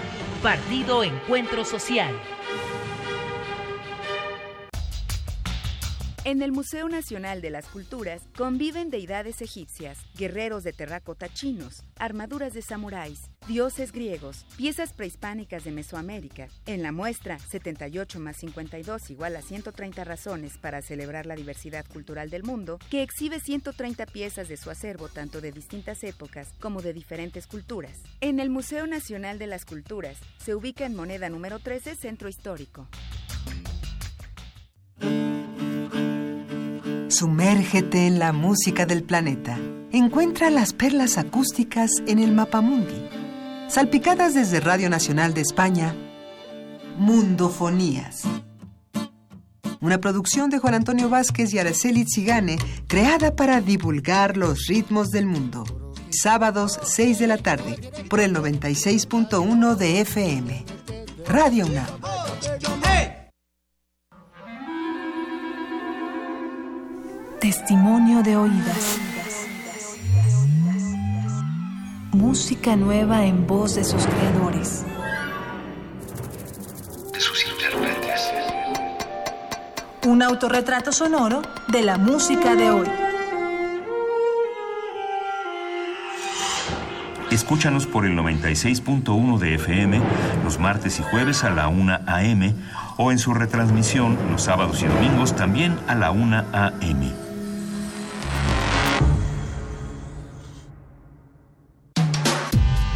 Primer movimiento. Podcast y transmisión en directo en www.radiounam.unam.mx.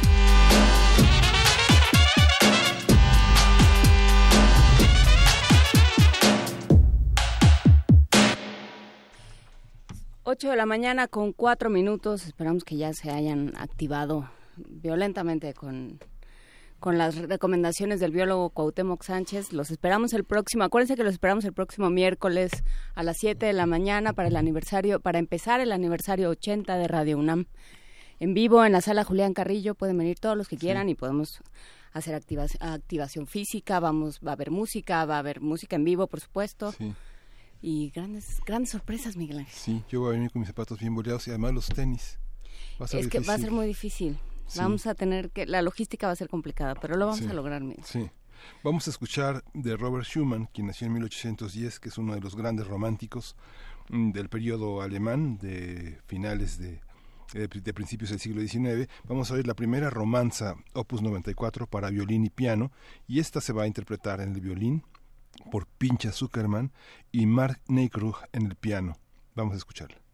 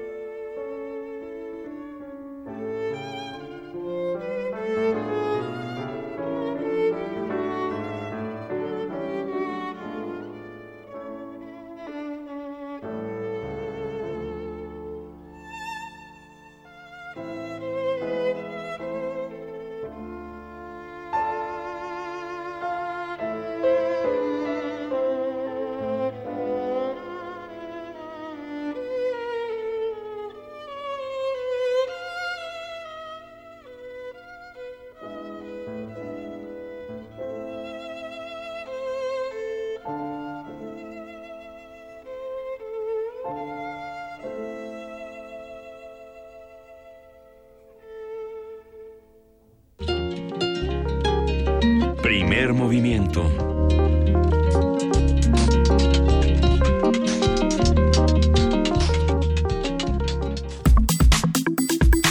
Nota Nacional. En 2014, la Asociación de Empresas Azucareras más importantes de Estados Unidos, la American Sugar Coalition, acusó a México de cometer dumping, es decir, exportar el azúcar a un costo mucho más barato que el precio en el mercado local para eliminar la competencia y adueñarse del mercado. Así fue como comenzó el conflicto azucarero entre México y Estados Unidos después de que desde el 2008 el azúcar mexicano llegaba a territorio estadounidense sin ninguna restricción arancelaria como consecuencia precisamente del Tratado de Libre Comercio de América del Norte, el Telecán. La Unión Nacional de Cañeros acusó al gobierno de Donald Trump de violar el, el Tratado de Libre Comercio al restringir el acceso del azúcar mexicano a su país. Esto luego de que el Departamento de Comercio estadounidense determinó un acuerdo de suspensión con el gobierno de México con el fin de fijar un precio mínimo para la venta del azúcar. Haremos un análisis de la problemática del comercio de azúcar en nuestro país, sus particularidades y problemáticas. Todo esto con el doctor Fernando González Rojas. Él es profesor de la Escuela de Gobierno y Transformación Pública del Instituto Tecnológico de Monterrey. Es experto en temas de, comercio internacional. Y bueno, pues todo un tema, doctor Fernando González. Buenos días. ¿Qué tal? Eh, muy buenos días. Así es, en realidad es todo un tema y tiene una enorme relevancia para México, sobre todo por el momento en el que se están llevando a cabo estas negociaciones, que en realidad no han concluido. Lo que tenemos es un resultado preliminar. Sin embargo, el texto del acuerdo al que llegaron o llegarán eh, eh, México y Estados Unidos aún no se ha publicado. Pero, ¿qué sabemos? ¿Qué, qué, qué, ha, ¿Qué se ha filtrado de estas conversaciones que han dicho, que se ha dicho de manera oficial? y ayer dejó a todo el mundo de muy mal humor. No, a los gringos no. Así es. Bueno, tenemos en términos generales el resultado de la negociación. Eh, y eh, lo que podemos decir ahora es que significa un retroceso en las concesiones comerciales a las que México tiene derecho. Eh, la, eh, eh, el azúcar mexicano debería entrar al mercado de los Estados Unidos con un arancel cero. Ese es el derecho que México tiene por virtud del Tratado de Libre Comercio. Mm. sin embargo, el acuerdo al, que, al que aparentemente van a llegar los Estados Unidos y México tiene dos componentes. Por un lado, restringe la cantidad de azúcar que se puede, azúcar refinada, es muy importante aclarar, que se puede exportar a los Estados Unidos. Y por el otro lado establece un precio eh, em, mínimo para ese producto en el mercado de nuestro vecino del norte. En términos generales significa que México no puede aprovechar al máximo, uno, la ventaja comparativa que tiene en eh, la producción eh, del azúcar, del azúcar refinada, y por el otro lado, eh, aprovechar sus derechos, los derechos que tiene conforme al Tratado de Libre Comercio. A ver, y qué bueno, qué bueno, doctor Fernando González Rojas, que se detiene en esto del azúcar refinada, porque hay, eh, son diferentes productos y se están tratando de manera diferenciada. Por un lado está el azúcar refinada, por otro lado está el azúcar cruda. Eh, es una traducción un poco salvaje del inglés, de la raw sugar. Y por otro lado está la fructosa, que no fructuosa, que es otra cosa, la fructosa, que se utiliza para edulcorar ciertas bebidas, sobre todo. Claro. Eh, ¿cómo, ¿Cómo se distinguen estos tres productos? Claro. Bien, eh, vamos a empezar con el azúcar. Eh, la diferencia entre el, azúcar que ya fue sometido a un proceso de refinamiento es que ese producto puede ser directamente utilizado por los productores de eh, otros bienes, sobre todo de, consumo humano, como son los, las, las, las, bebidas y los alimentos. por otro lado, el azúcar que no ha sido sometido a ese, proceso de refinamiento eh, debe, antes de poder ser utilizada para la elaboración de estos otros productos, debe ser refinada.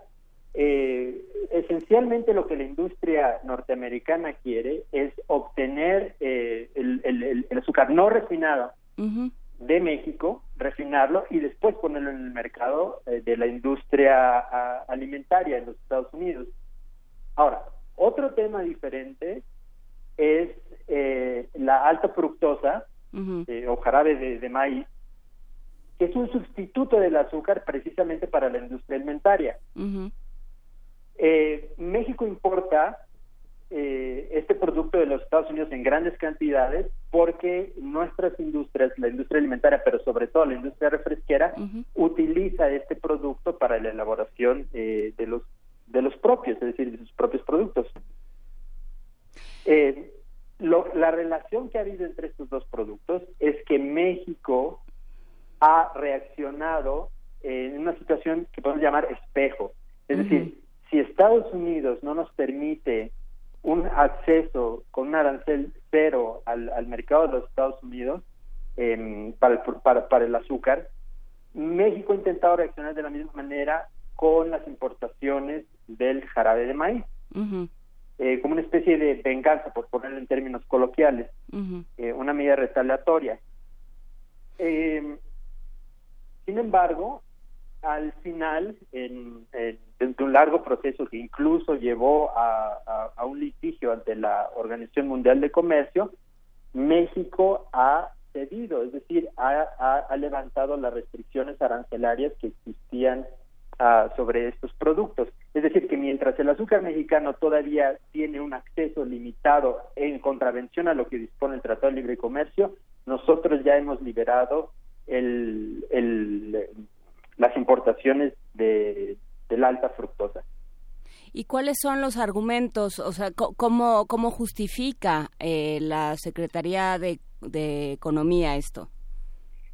Bien. Porque parece, eh, es, ¿nada más parece desventajoso o es desventajoso para México? Es desventajoso, sin, sin duda alguna. Es, es, muy importante eh, aclararlo. Em, hay creo que podemos hacer algo que me parece muy útil de, lo que está pasando en el tema del azúcar, es que es una especie de muestra de laboratorio que nos permite hacer un diagnóstico preliminar de cómo van a ser las negociaciones del, del, Tratado de Libre Comercio. Eh, México en realidad tiene todas las ventajas. Uno tiene el derecho de su lado, es decir, eh, México no está tratando de obtener una concesión que no se encuentra ya incluida en el Tratado de Libre Comercio. Dos, tiene una ventaja comparativa por, por, por el clima, por, por la mano de obra, por la regulación que existe en México. Eh, y sobre todo porque si le permitían el acceso a arancel cero al mercado norteamericano, habría una enorme ganancia para nuestra industria. Estados Unidos, por otro lado, no tiene el derecho de su lado, es decir, estas concesiones ya debieron haberse concedido desde hace tiempo. Su industria no se encuentra realmente amenazada, es cierto, habría una pérdida de ganancias en favor de la industria mexicana. Sin embargo, no existe eh, verdaderamente un riesgo. Cuando en 2014 se decidió eh, adoptar este, este acuerdo, la industria azucarera de Estados Unidos no se había retraído. Eh, y tampoco existe un interés público a proteger. En realidad, al contrario, el consumo del azúcar debería eh, debería reducirse para, para la, la, salud de los norteamericanos. Entonces, en realidad, lo el acuerdo al que se llega básicamente es que México decide reducir la cantidad de azúcar que va a exportar a los Estados Unidos, reducirla aún más de lo que ya había aceptado en 2014 baja de un 53% del total de las exportaciones de México a un 30%. Respondiendo, por lo tanto, a tu pregunta, es un retroceso. El acuerdo de 2014 era ya un retroceso a lo que México a partir de lo que México tenía derecho y este es aún ah, un nuevo retroceso. Sí, eh, que ahí además ahí llama la atención porque el Tratado de Libre Comercio es un tratado tripartita, ¿no? O sea, pasan varias cosas. Por un lado, ¿qué está sucediendo con, con Canadá? Digamos, hablando de, de, eh, movilizaciones en espejo, ¿no? Que, ¿Cómo lo está manejando Canadá? Porque hay que recordar que este gobierno de Estados Unidos es un gobierno sobre todo comerciante, es un gobierno que se, que se fincó y que se legitimó a través de... Eh, de la idea de eh, vamos a hacer a, Estados Unidos mejor y vamos a este a, dejar a abandonar todos estos tratos que son desventajosos y que nos han eh, violado y que nos han hecho cosas horribles, ¿no? Entonces entra con este ímpetu el gobierno de Estados Unidos, ¿cómo están respondiendo? En el caso concreto del Tratado de Libre Comercio, ¿cómo están respondiendo México y Canadá y cómo se compara eso? Claro, esta es, eh, es una muy, muy buena pregunta. Mira, lo que podemos hacer eh, para, para simplificar el, el acuerdo al que acaba de llegar México, aunque todavía no se ha firmado, eh, es, básicamente si imaginamos el mercado de los Estados Unidos como un pastel, significa México tendría derecho a una rebanada mucho más grande de la que le está tocando. En 2014 México decidió conformarse con una rebanada más pequeña. Sin embargo, de acuerdo a, los términos de este acuerdo, México accede a reducir esa porción aún más, es decir, recibir una rebanada del pastel aún más chiquita. Ahora, algo muy importante señalar es que la industria eh, de los Estados Unidos no está de acuerdo eh, con este eh, con este nuevo pacto.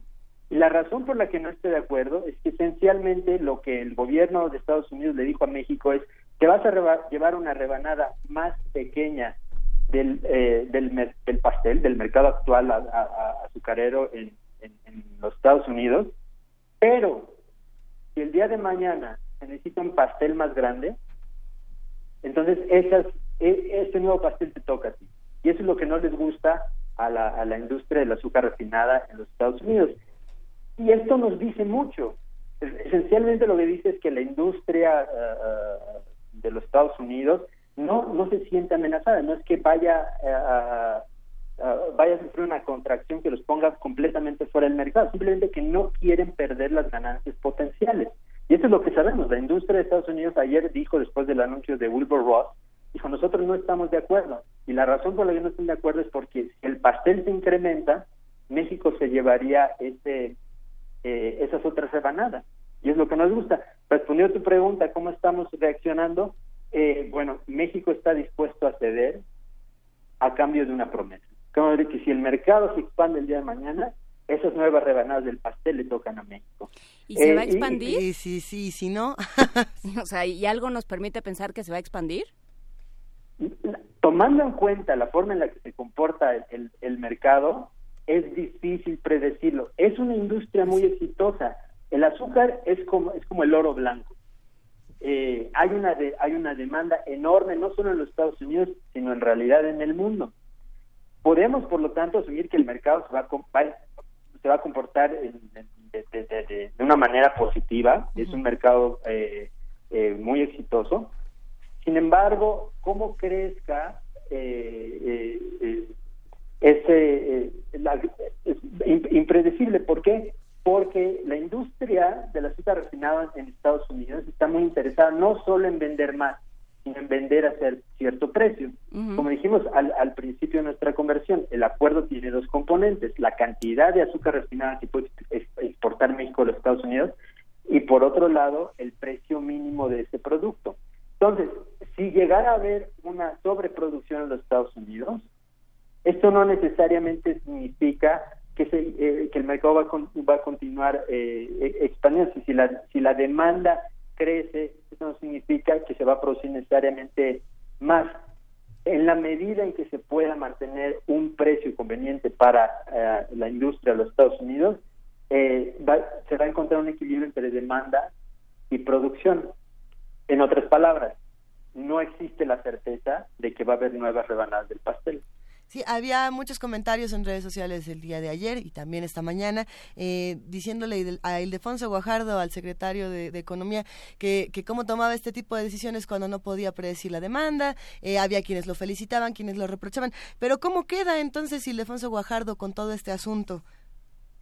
Es, es muy, muy buena pregunta. Yo creo que podemos hacer eh, una analogía. Es, es como si tu contrato de arrendamiento fuera a expirar y eh, el, el, dueño del departamento te, te dijera, te, te anunciara que te va a subir la renta, o básicamente te echa del, del, departamento.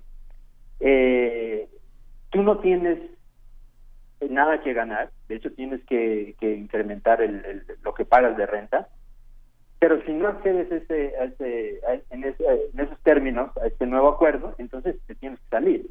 Si pierdes más de lo que tienes. La mecánica es eh, exactamente equiparable. Eh, México, cuando vean los términos del acuerdo, México hizo una concesión, sí, hizo una concesión más allá de lo que le exige el Tratado de Libre Comercio, por supuesto, México tendría derecho a, enviar este producto con arancel cero. ¿Qué es lo que gana México por esta concesión? Pues simplemente no perder lo que ya tiene. Es decir, no, no ha existido ningún indicio de que a cambio de esta concesión Estados Unidos esté dispuesto a hacer concesiones similares en otros sectores. Sí, que ese es, ese es el gran tema y lo, comenta Rosario Martínez en Twitter. Dice, no, no creo que México cuente ahora con buenos negociadores. Eh, tenemos los, los, negociadores que puedan hacerle frente a este gobierno estadounidense que está eh, que viene con esa con ese ímpetu, con ese ímpetu revanchista. Es, es, es un excelente punto. Eh, desde mi punto de vista, México debería invertir eh, muchos más recursos en el capital humano eh, que tiene dedicado a estos asuntos. Yo creo que la Secretaría de Economía tiene enormes responsabilidades, sobre todo en los tiempos que estamos viviendo. Eh, México está negociando sus dos tratados de libre comercio más importantes al mismo tiempo. los negociadores mexicanos están involucrados en otros procesos, como por ejemplo la implementación del de la, de la Alianza Transpacífica y muchísimos otros acuerdos bilaterales o regionales eh, eh, eh, a los que México tiene que ponerles atención. Además de eso, una alternativa, por ejemplo, que tendría México en el tema del azúcar es litigarlo, es decir, defender estos derechos ya sea ante el tribunal del Telecán o ante la Organización Mundial del Comercio. Sin embargo, eso implica también dedicar eh, recursos humanos y financieros eh, para ese esfuerzo. Desde mi punto de vista, México debería invertir muchísimo más en estar, en estar eh, preparado para enfrentar estos retos de la misma manera que se invirtió cuando negociamos el, el, el, el Telecán es decir, que de aquí a agosto todo, todavía puede cambiar absolutamente todo con la negociación del Telecán. Si hacen un curso de verano para negociadores, dices tú. es muy, yo creo que eso sería muy anticipado, pero definitivamente tiene que prepararse. México tiene, yo coincido con algunos expertos que han dicho, no, no debemos eh, tomar pasos acelerados en, en la negociación. Es cierto, yo creo que no debemos hacer concesiones aceleradas, pero México debe, debe prepararse. Yo creo que en este esfuerzo muchos podríamos sumarnos, incluyendo a la academia, eh, en la medida en que hubiera más a, disposición del gobierno mexicano de apoyarse en la academia, hubiera más transparencia eh, sobre lo que México quiere, lo que busca, las, las peticiones que le llegan de la industria, pues yo creo que muchos más eh, actores podríamos sumarnos al esfuerzo. Sí, creo que es el, digo, no, no sé cómo hacerlo, pero cada académico, no importa de qué adscripción, no importa de qué, de qué área del conocimiento que viene a estos, a estos micrófonos, que llega a estos micrófonos, dice, es que ¿por qué no nos preguntan? Eh, y creo que creo que ese es el momento de empezar a tender los puentes y, y, es el momento también de decirle al gobierno mexicano que, que el gobierno estadounidense no tiene por qué por, por qué fijar todos los plazos, todos los términos, todas las eh, los pisos, los techos y, y las, los términos de negociación.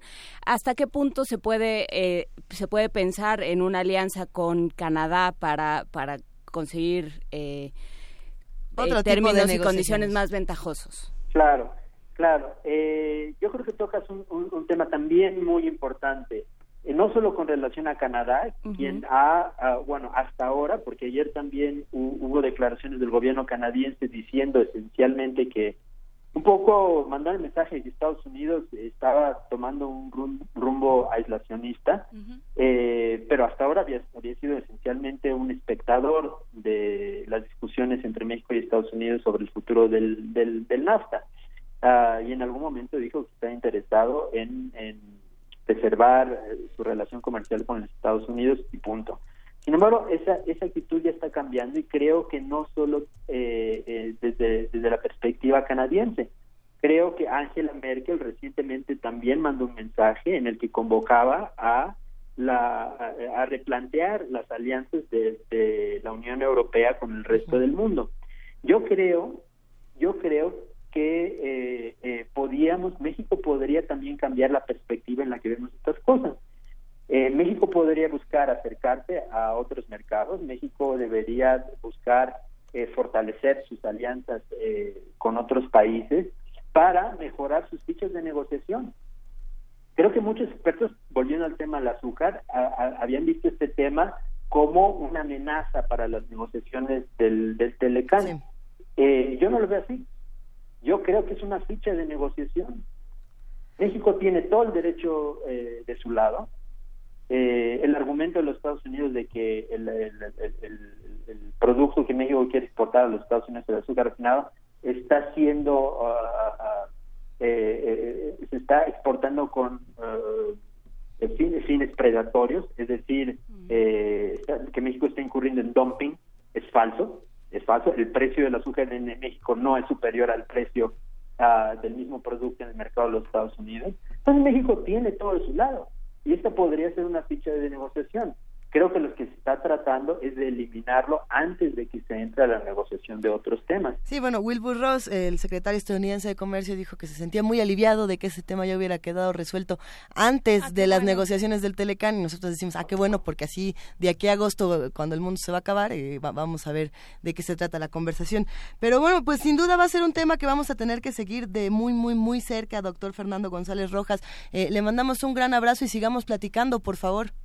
Muchísimas gracias por la invitación y yo estoy a su disposición cuando quieran continuar esta conversación. Muy bueno, de verdad. Eh, ahora sí nos quedaron algunas cosas claras, otras todavía medio, medio turbulentas, pero ya veremos de qué se trata todo este asunto. Muchísimas gracias. Que estén muy bien, hasta luego. Hasta luego. Hasta luego. Primer movimiento.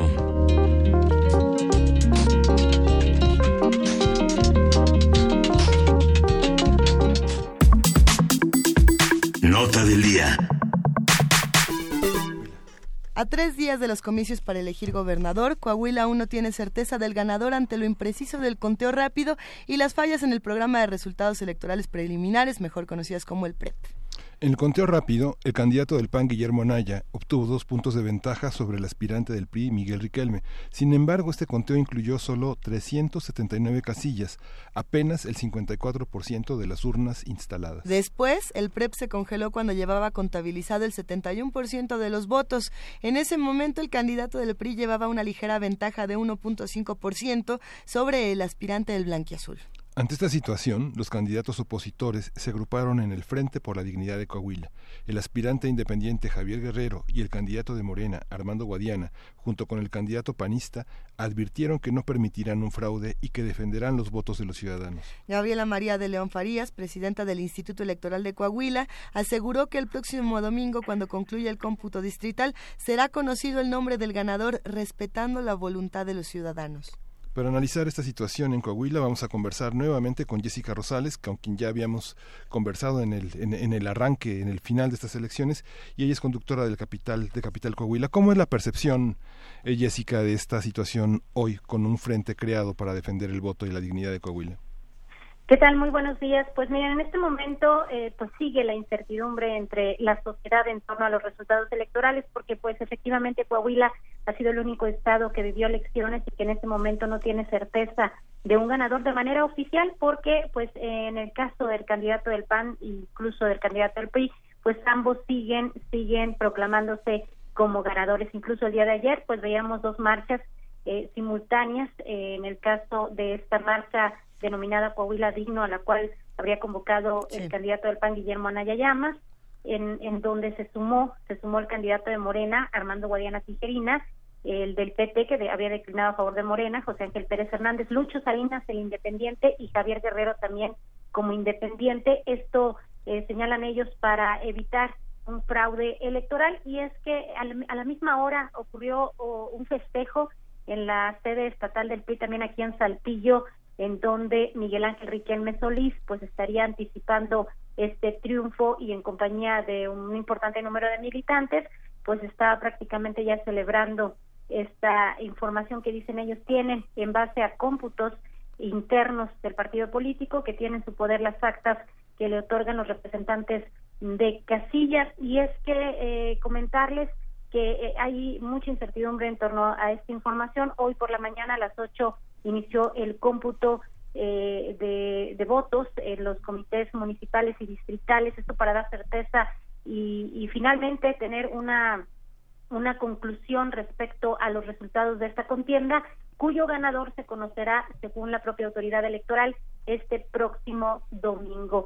Comentarles también que, bueno, pues en estas, eh, en estos eventos que se realizaron el día de ayer aquí en Saltillo estuvieron presentes por parte del PRI el líder nacional Enrique Ochoa Reza y la secretaria general eh, Claudia Ruiz Maciú y por parte de Acción Nacional pues lo estuvieron acompañando a Memo Anaya, el dirigente nacional Ricardo Anaya, Santiago Krill, Margarita Zavala que también estuvo por acá. Y bueno pues eh, eh, la percepción en Coahuila es de molestia en un importante grupo de la población, Coahuila está prácticamente dividido en este momento, hay quienes están exigiendo que se respete su voto en favor de Miguel Requelme y hay quienes consideran que no se respetó su voto en favor de Memo Anaya u otro proyecto político. Es así que ayer pues veíamos estas dos marchas, en una de ellas, según números del PRI, con 20 mil asistentes y en el caso de Coahuila Digno alrededor de 60 mil, según información que proporciona Acción Nacional. Sin embargo, autoridades han manejado cifras que van desde los 10 mil hasta los 30 mil de acuerdo a la Policía Municipal, incluso la Secretaría de Gobernación. Y bueno, pues eh, sigue la disputa en Coahuila en torno a este tema.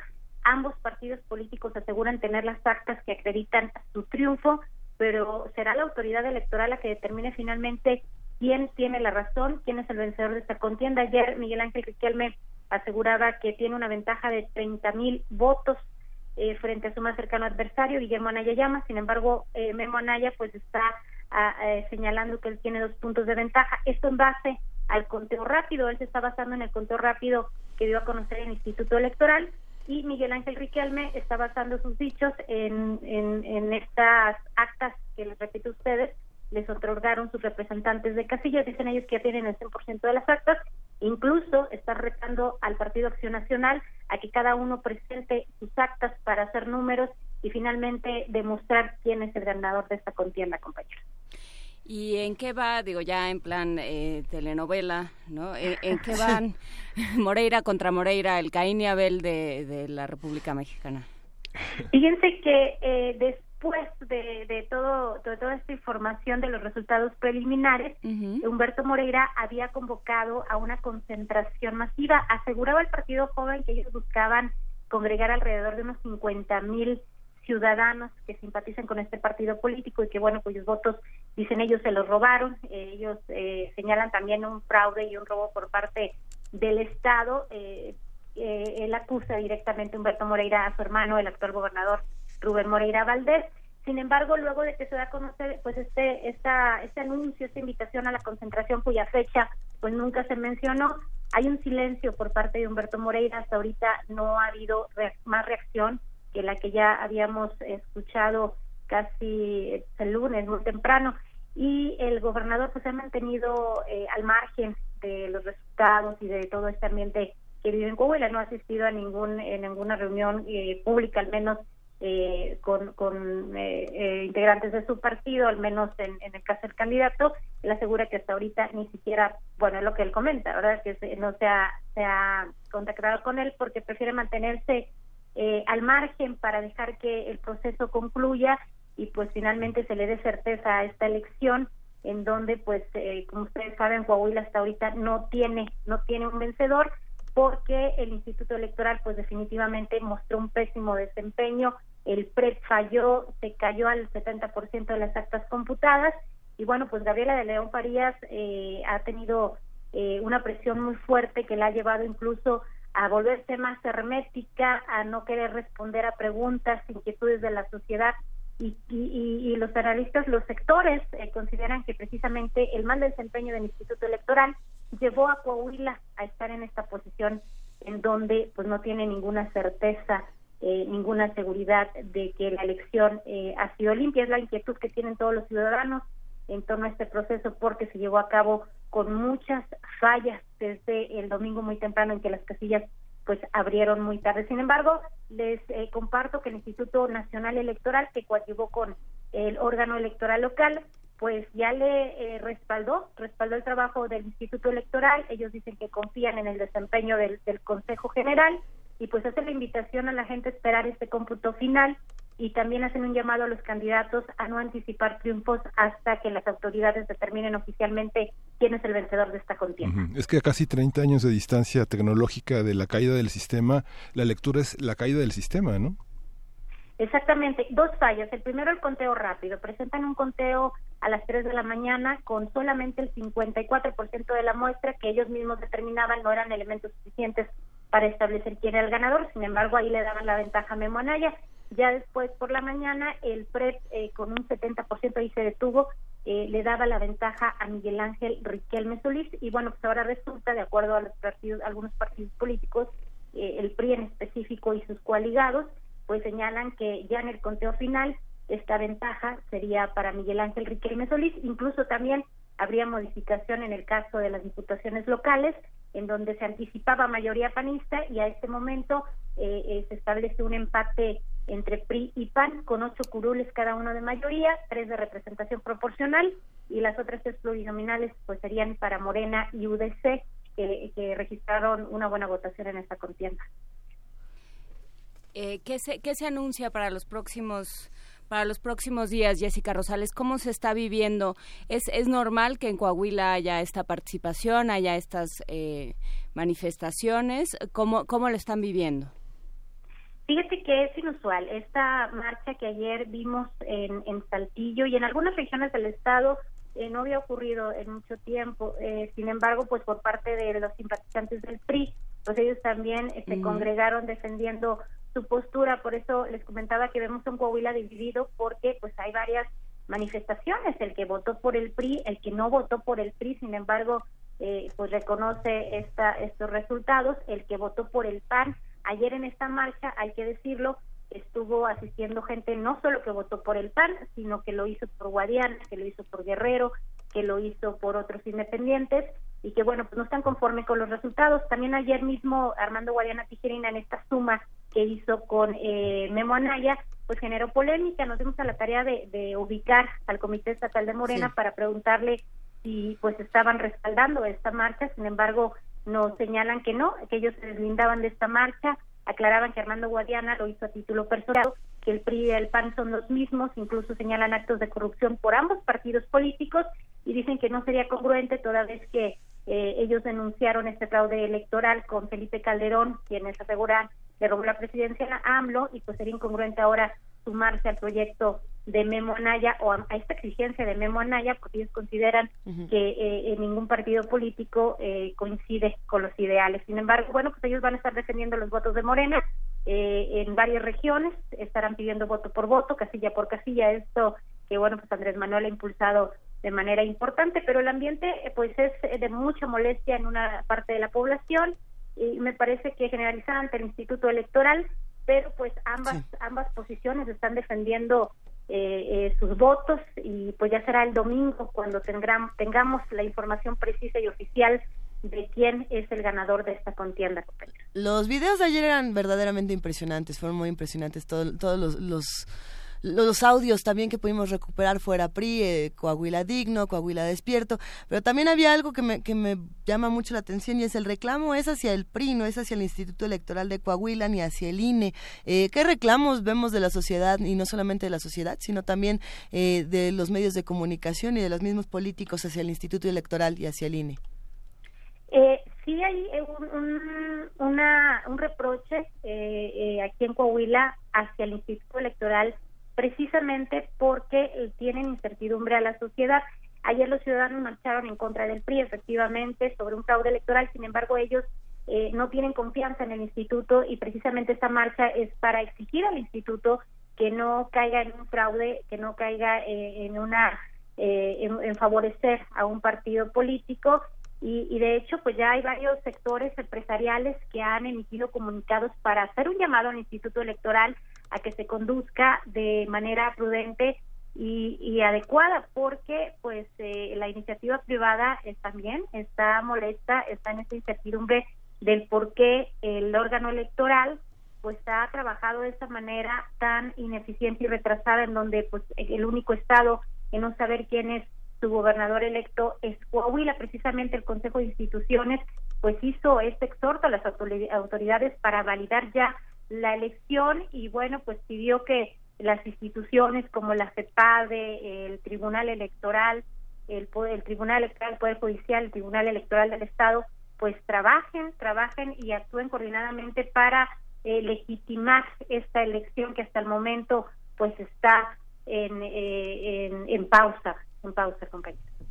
Sí, creo que es, es interesante eh, y, será interesante qué sucederá con el Instituto Electoral de Coahuila y cómo reacciona Gabriela de León Farías, cómo, eh, cómo puede pues ir resarciendo su imagen, que no sé cómo, cómo lo van a hacer, porque bueno, eh, creo que es, es, interesante esto que planteas, Jessica, de que eh, cada uno está en desacuerdo de con quién está en desacuerdo, ¿no? Cada uno tiene un enemigo distinto, eh, todos se pelean con todos, lo cual habla de una sociedad muy difícil, muy difícil, muy atomizada pero todos están de acuerdo en que le echan la culpa al Instituto Electoral. Así es, incluso han pedido la renuncia de Gabriela de León Farías, quien pues dicen ha demostrado un pésimo desempeño y efectivamente el ambiente en Coahuila es tenso, eh, los usuarios también que defienden sus posiciones, sus convicciones, pues ahora sí que vemos también muestras de intolerancia entre la misma sociedad que está molesta y que bueno pues ha generado un conflicto importante social por, precisamente por esta ausencia de la autoridad electoral de una falta de trabajo que, no se planeó, que, que, pues ha quedado en evidencia ante estos resultados y, este estatus en el que se encuentra Coahuila.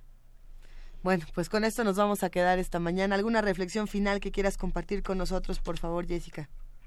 Pues eh, que los coahuilenses esperamos ya que el domingo finalmente las autoridades eh, pues ya determinen y acrediten y legitimicen esta elección y pues ojalá los ciudadanos ya ante un resultado podamos sumarnos, ¿no? Para poder echar adelante al Estado, independientemente del color que resulte en esta elección que finalmente pues será decidida por la mayoría, porque pues hay quien comenta que un voto hace la diferencia y ojalá que como ciudadanos pues eh, todos respetemos eh, lo que la autoridad o lo que los documentos determinen, ¿no? La realidad de esta contienda y un vencedor que ojalá ya podamos compartir y tengamos este próximo domingo.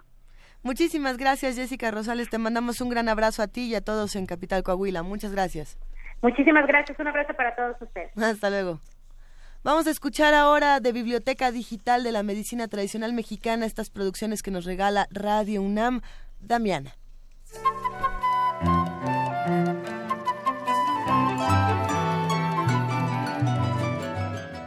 Biblioteca Digital de la Medicina Tradicional Mexicana.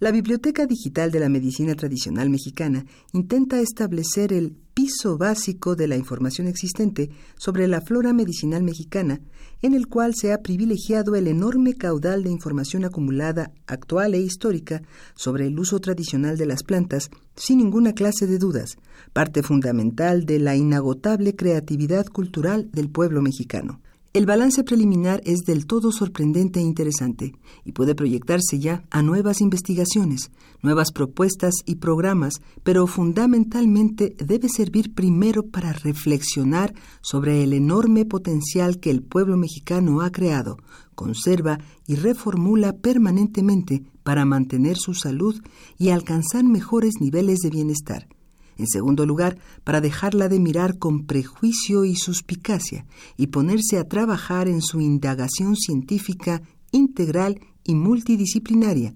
Y en tercer lugar, eliminar el rezago, ponerse al ritmo de los tiempos, otorgarle mayoría de edad a esa antigua tradición de por lo menos dos mil años e invitarle con el respeto y la dignidad que se merece a sentarse a la mesa donde se diseñan las políticas y programas de salud del país.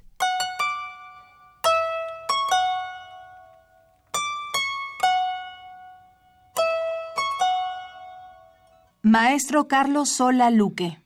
Cuando uno estudia un poco la historia de México, comprueba la importancia de los mercados mucho antes de la llegada de los españoles. Hay una tradición casi diría milenaria de México de mercados o tianguis. Es más, hay una planta medicinal que se utiliza para bajar la temperatura de los niños que se llama tianguis pepetla, que quiere decir alfombra de los mercados.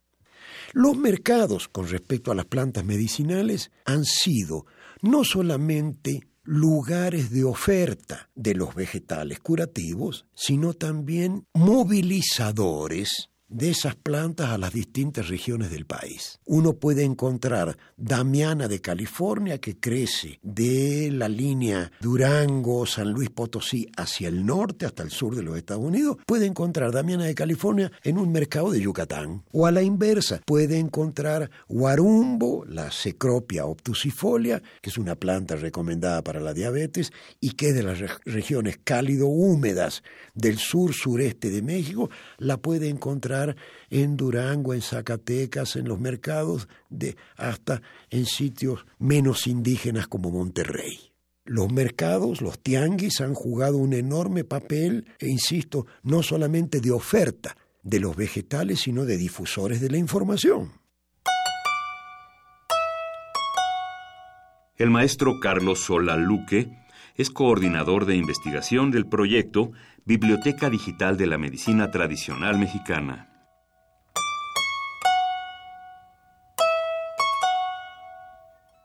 Damiana. Nombre científico, Turnera difusa wild, Turnerasae. Es también conocida como Damiana amarilla, Damiana americana, Damiana de California, Garañona, hierba de la mora, hierba de la pastora, hierba del venado, entre otras denominaciones. Biblioteca Digital de la Medicina Tradicional Mexicana. Damiana se supone originaria de Brasil y habita en climas semiseco y templado. Es una planta silvestre, presente en terrenos de cultivo abandonados o cultivada en huertos familiares. Son frecuentes los usos que se hacen de la damiana para atender variados problemas de tipo ginecológico y sexual, tales como la debilidad e impotencia sexual, en dolores de posparto, en la espermatorrea, para promover la fertilidad, también para fortificar el útero y en caso de orquitis, así como afrodisíaca y conceptiva. Sin embargo, es la tos el padecimiento en el que más se emplea, bebiendo el vino vegetal o el té de las ramas con hojas, el cual se ingiere caliente varias veces al día. Otros usos medicinales que se le confieren son contra el dolor de estómago, para el catarro y el pulmón contaminado por tabaquismo, en la debilidad muscular y en general. También se aprovecha en picadura de escorpión, reumas, diabetes, inflamación de la vejiga y nefritis, así como para estimular el apetito y reforzar la sangre. La información que aquí se presenta puede encontrarla en la Biblioteca Digital de la Medicina Tradicional Mexicana una publicación de la UNAM a través de su programa universitario México Nación Multicultural.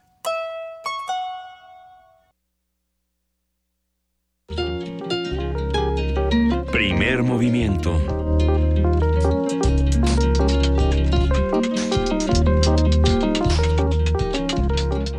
Ya son las 8 de la mañana con 52 minutos. Seguimos aquí en primer movimiento leyendo muchos de los comentarios que nos comparten, eh, muchas de las felicitaciones, abrazos también por aquí, algunas sugerencias, recomendaciones. Todas las leemos, todas las tomamos en cuenta. Mira, el primero que abro y ves uno de Juana Inés. O sea, tú también estás tuiteando aquí, mira, Juana Inés. bueno, es que yo puse algunos de los títulos de los que hablamos. American Born Chinese, que no, no revisé si estaba traducido. Más gordo el amor de Toño Malpica y Bef. Persepolis, que es esta novela gráfica que después se convirtió en una película. Que tuvo también segunda parte, ¿no? Pues es que me quedé en la primera. Pero yo creo que ya no sé si hubo segunda parte. Eh, Watchmen, el diario completamente verídico de un indio a tiempo parcial, de Sherman Alexi. Hay que volver a invitar a, a Bev si se puede algún día, o, o, quizá a alguno de estos grandes lectores, no solamente grandes autores, sino grandes lectores de novela gráfica, que disfruten mucho el ejercicio de leer y releer Watchmen. Lo digo porque tiene, eh, es una de estas novelas gráficas que, que están construidas de manera matemática. Y no sé si ya dije esto como 80 veces en primer movimiento. Según yo no lo he dicho no, todavía. nunca hemos hablado. siempre tú y yo, este, fuera, del aire. nos preguntamos quién vigila a los vigilantes. Watchmen lo que tiene que eh, estructuralmente la hace bellísima. No solamente es que la historia es buena, los personajes están muy bien construidos, muy a pesar de la adaptación cinematográfica que eh, cada quien. Sí, dejen de lado la adaptación y, y, la pirámide del final que Dios mío, no, no, Si, si, uno abre eh, la novela gráfica por la mitad, eh, ojalá que un experto en novela gráfica me llame y me cuente exactamente cómo funciona, porque yo solamente lo he visto una vez.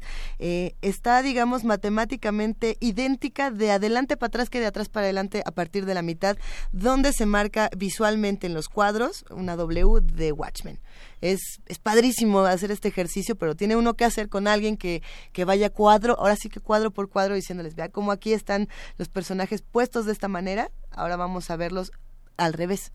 ¿No? ¿Un curso de verano de Watchmen quieres? Pues yo me aventaría Vamos a ir todo armando nuestros cursos de verano. Si, si hubiera una licenciatura de Watchmen en la UNAM. Mañana me lo traigo y vemos qué hacemos con él. Órale, porque nos traemos todos nuestro nuestro Watchmen. ¿Tú tienes un Watchmen todos por ahí? Sí. Órale, ¿de verdad, Sí, Miguel sí, Ángel? claro. Conste, vamos a hacer una, un, un quiz de Esa cara de Watchmen. Miguel Ángel cuando te está afirmando las cosas y, y se le puede ver la mentira, pero No, novela eres muy gráfica. malo. No juegues póker nunca, nunca juegues póker.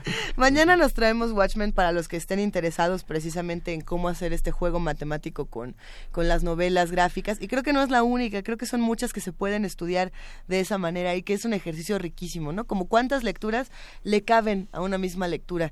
Eh, y hablando de cosas que, que van, digamos, del lado de la contracultura y del lado de la crítica y del lado de también este ejercicio lúdico del ¿Y arte. ¿Quién demonios vigila a los vigilantes? ¿Qué, qué mejor que escuchar un poquito a ver, bueno, a ver si se puede escuchar completa. No sé si qué tanto se puede escuchar, pero Tommy es precisamente una de las de las óperas de, de las óperas rock más especiales de todos los tiempos. Yo creo que de Who siempre que se había ¿no, no les gusta Tommy?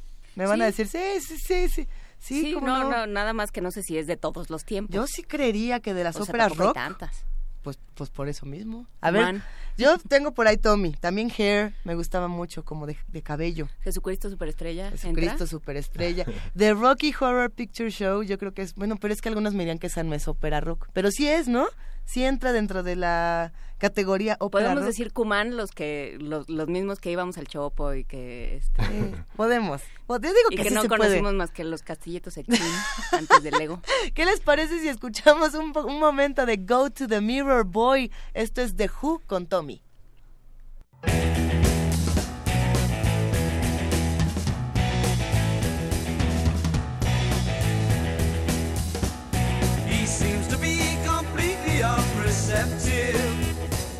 The tests I gave him show no sense at all. His eyes react to light, the dials detected. He hears but cannot answer to your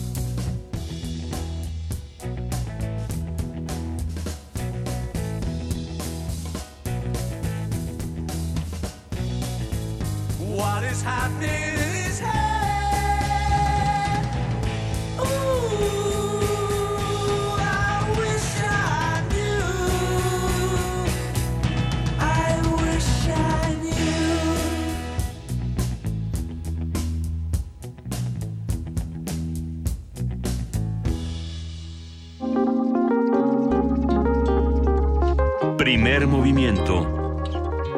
Hacemos comunidad.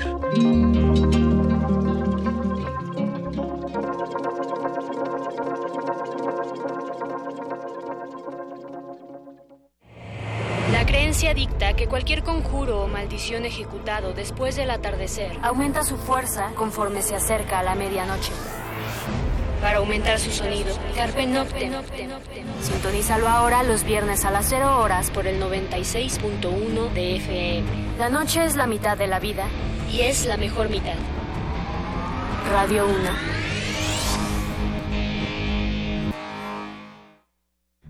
Ballets de todos los tiempos. Música medieval, barroca, moderna. Los sonidos que hacen mover al cuerpo en un solo programa. Diáspora de la danza. Lunes a viernes a las 6.40 de la mañana y su retransmisión a las 3 de la tarde. Por el 96.1 de FM. Radio UNAM. Tribunal Electoral del Distrito Federal te garantiza, entre otros derechos, Votar y ser votado. asociarme libre e individualmente. Ejercer mi participación como ciudadano. Para ello, el TEDF resuelve las controversias que plantean ciudadanos, candidatos independientes, partidos y asociaciones políticas, entre otros. Como ves, es una función que el TEDF realiza de manera permanente y para todos. Tribunal Electoral del Distrito Federal por la defensa de tus derechos político-electorales. Esta celebración es de traje. Nosotros ponemos el sonido y tú los oídos. Radio UNAM te invita al festejo de su 80 aniversario con un maratón radiofónico del que tú podrás ser parte. Una mega fiesta al aire. Conciertos, programas especiales, Mesas redondas, transmisiones en vivo y la presentación del radioteatro original, XEUN. Un viaje mágico y misterioso por las ondas sonoras. Transmite con nosotros el próximo 14 de junio en las instalaciones de Radio UNAM. Adolfo Prieto 133, Colonia del Valle, desde las 7 de la mañana hasta la medianoche. La entrada es libre. La fiesta de cumpleaños es en tu casa, es en Radio UNAM. Experiencia sonora. Me encanta ponerme en pijama, tomar mi libro favorito y que mi imaginación me lleve a otros mundos. Ven en pijama a cantar y escuchar cuentos con Beto Pijamas. Todos los sábados de junio, una de la tarde. En la sala Julián Carrillo, entrada libre. Radio UNAM.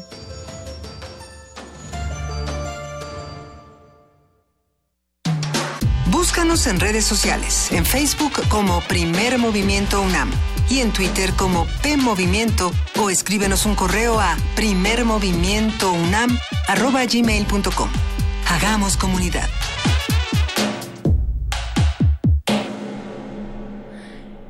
Nueve de la mañana con cuatro minutos. Si ustedes estuvieron alguna vez un domingo, ya que estamos en, las reminiscencias, ya que ya que Bef nos llevó a los años 90, al Chopo, a ese momento en el que no existía ni el Twitter, ni el correo electrónico, ni... Luis Ajá. está teniendo una regresión brutal a los domingos de su infancia en los que se daba cuenta que al día siguiente tenía que tenía que llevar un mapa de división política, de, un mapa de Europa con división política y sin nombres y tenía que Sí, as- sí. llevar dos mono- monografías sobre Leon- de Leona Vicario Y ya habían cerrado la y ya habían papelería. cerrado la papelería y ya era domingo a las nueve de la noche y su mamá ya estaba enojada y llovía y, y todo era una tragedia. Bueno, así le está pasando a Luisa con la poesía necesaria en este momento, ¿no? hombre, ya encontré Ah, una. ya entonces esa una. cara de angustia, Luisa. No, sí era por eso, pero ya aquí todo... Es que me quedé con este asunto de las óperas rock y de los buenos rockeros y de cuál nos gusta, pero ya la tengo aquí para poesía necesaria y a ver, a ver si le logro poner un reto a producción con esto. Vamos a ver si se puede. Este, vamos primero con unas joyitas. No, no, no, no, no, no, le, no le den. Eh, Denme chance para que quede El domingo se acababa cuando se acababa. Es que si, ponemos una joya de la fonoteca en este momento y escuchamos un poco de los de los 80 años de Radio UNAM que transitan por esta emisora, eh, también tenemos la oportunidad de ir armando un poco de lo que se me ocurre para poesía necesaria, que es hablar del rock y de la poesía, pensando en The Who, pensando Tú eras de esas niñas que llegaba a la escuela a decir, mira maestra, o sea, no traigo el mapa, pero si usted me da otro día para entregarlo, le traigo el mapa y una bonita descripción de los ríos de Europa. Algo así. Muy bien. ahorita van a ver, vamos con una de estas joyas de la fonoteca que nos prepara Yolanda Medina, a quien le mandamos un, un gran abrazo y volvemos. Joyas de nuestra fonoteca. Radio UNAM. Buenos días. El día de hoy vamos a hablar de los radioteatros. Radio UNAM tiene una gran colección de radioteatros en algunas épocas contó con compañía de teatro, grandes voces, grandes directores, guionistas, operadores técnicos. La literatura dramática del mundo, desde los griegos hasta las obras recién escritas. En algunos casos la traducción de las obras al español fue hecha para la transmisión. Teatro de nuestro tiempo, teatro de la universidad, nuevo teatro, radioteatros, son algunas de las series que conserva la fonoteca además de diversas obras realizadas de teatro en episodios. Otro de los grandes encuentros, cuando nos cambiamos al Palacio de la Autonomía, fueron 24 radioteatros sin transmitir, con guiones técnicos en sus cajas. Algunos de ellos solo son las voces de los actores. Me di a la tarea de investigar cuál era la razón por la que no habían sido transmitidos. Pregunté por diferentes lados, antiguos trabajadores. Las versiones eran distintas. Para unos fue la falta de interés en la obra, o el resultado final no fue el esperado. Pero la que más me gusta fue la censura autoimpuesta por la dirección de la emisora. Tal es el caso de la grabación que les voy a presentar el día de hoy, Los secuestrados de Altona de Jean-Paul Sartre. Sartre, el símbolo del mayo francés del 68, el intelectual del compromiso eterno. En esta grabación solo reconozco la voz de Augusto Benedico. Si alguno de nuestros radioescuchas reconoce las demás, comuníquese con la fonoteca. Los dejo con el audio.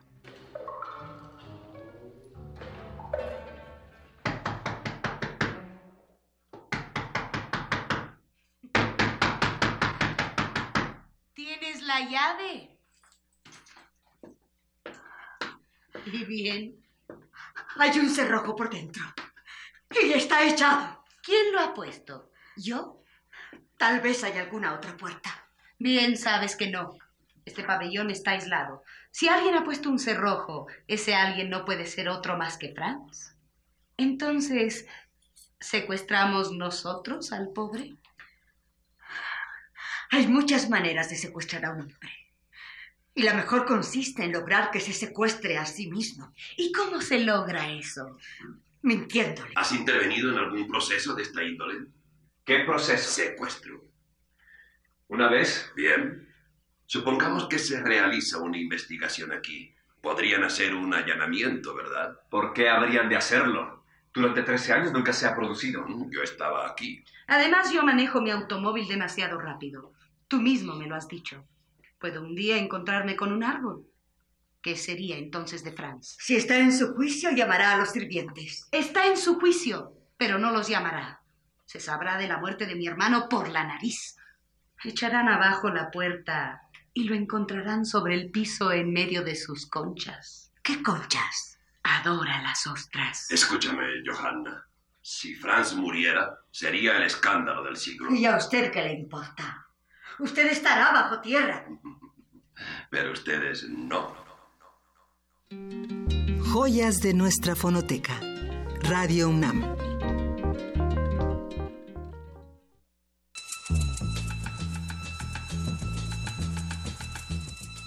Es hora de poesía necesaria.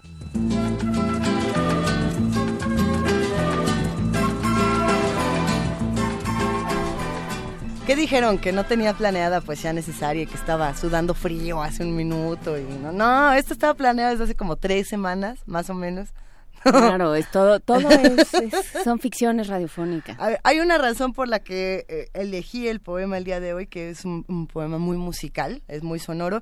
Eh, la primera es porque, bueno, pues estábamos hablando de las óperas rock, de quiénes eran los rockeros que cambiaban a lo mejor la historia. Muchos pensarían que Pete, eh, Pete con, con The Who, ¿no? Por ejemplo, ahí estaría Keith Moon también metido. Otros dirían que los Rolling Stones son los mejores rockeros de todos los tiempos, de todos los sabidos y por haber. Otros dirían que los Beatles. Y así podríamos seguir discutiendo, pero bueno, a muchos nos gusta mucho la manera en la que componían precisamente Keith Richards y Mick Jagger y, bueno, por ahí también Brian Jones, que, que siempre es como de estos elementos fundamentales de los Rolling Stones.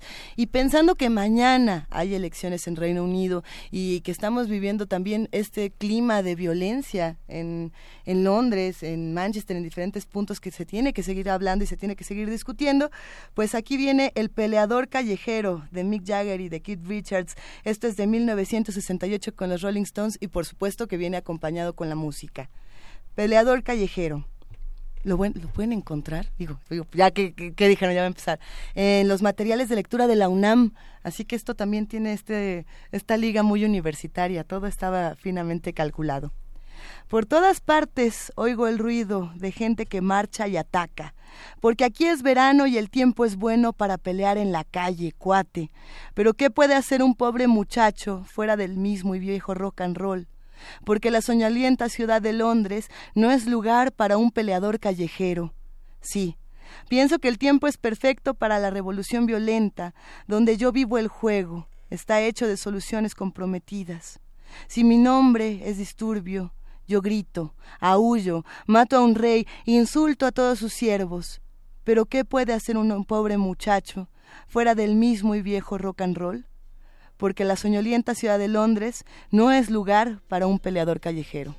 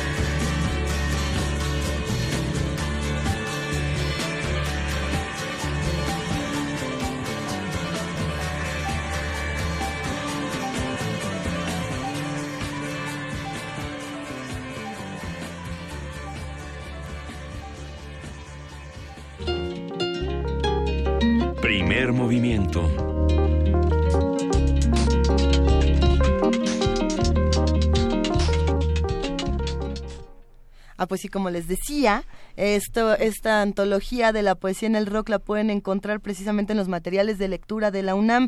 Es una selección, traducción y notas de Claudia Aguirre y de Juan Villoro. ¿No? Está. Yo creo que está bastante buena esta selección para los que disfrutan del rock, pero también disfrutan como de esta parte de, de cómo el rock en, digamos, en estas traducciones tiene que seguir teniendo la misma sonoridad, la misma musicalidad, el ritmo, etc., que bueno, a veces es complejo, ¿no? Sí. Cuando le entramos a estos Eh, temas. eh, Es interesante. Bueno, ayer este, que circuló en gran parte de la prensa eh, del mundo la, el discurso de Bob Dylan en Sí. Estocolmo este, pone de relieve que las canciones pues no las ve como la lectura de la poesía, sino como la, la, la puesta en escena de una literatura que eh, él duda mucho en llamarla literatura, más bien es una coliteratura. Dylan. ¿no? Mucha gente dice los, los grandes poetas, los grandes poemas de eh, Lou Reed, de Leonard Cohen. Detrás hay una, hay una lectura de la literatura que se convierte en canción y alude a Shakespeare, que la, la puesta en escena es la puesta en escena de la palabra, ¿Lo no, la, traes? no la lectura. Tenemos por ahí el discurso no de lo Dylan. tengo, no lo tengo. Ahorita, Ahorita lo buscamos sí. para compartirlo en redes, pero es interesante y es interesante también cómo esto que dices, Miguel Ángel, se conecta con lo que platicábamos con Beth al principio de estos lugares y un poco también eh, lo que decías tú sobre Watchmen y sobre Ópera Rock, Luisa, de cómo hay formas de protesta social, ¿no? y también con Coahuila y con el momento que estamos viviendo, hay formas, hay, hay la, la literatura de, de todos los días y el- la poesía de, de, de salir a pelear y de andar por la calle, ¿no? Y, y, y el rock y, ciertas canciones y ciertos compositores son especialmente afines a esto y son especialmente importantes. Eh, Pensar en el punk sin pensar en el- los, los movimientos sociales que llevaron a él, o pensar en el chopo, o pensar en la trova, o, o sea, pensar en ciertos momentos de la sociedad civil sin sin pasar por eh, las manifestaciones culturales y sobre todo musicales, es imposible. Y, y pensar también en todo lo que se puede hacer desde esos espacios, quizá hasta con más sentido del humor, ¿no? Por aquí nos escribían y nos decían, es que Tommy es la primera ópera rock, no es que sea quizá la mejor o la peor, sino que es la, que, la, la primera, ¿no? Por así decirlo. Y, y pensando en estos que, que fueron como los primeros en algo, regresando al tema de la novela iniciática y demás, uno puede pensar, por ejemplo, en Frank Zappa. Eh, Frank Zappa que saca, no, no estoy segura en qué año fue que saca el primer álbum doble de, de todos los, digamos, de los tiempos del rock. Es el primero que saca The Mothers of Invention. Y, y bueno, pues algunos dirán, ¿y Frank Zappa qué no? Pero es de los primeros que a partir de mucho sentido del humor y de mucha irreverencia empezaron a hacer una crítica social directa y contundente, ¿no? Yo creo que hasta nuestros días nosotros podemos escuchar a, a Zappa, a Bowie, a muchos de los que dijeron, a partir de la risa, del humor, vamos a, vamos a cambiar el mundo. Y sí se pudo, ¿no? En algunos aspectos. Todavía el rock sigue cambiando la historia.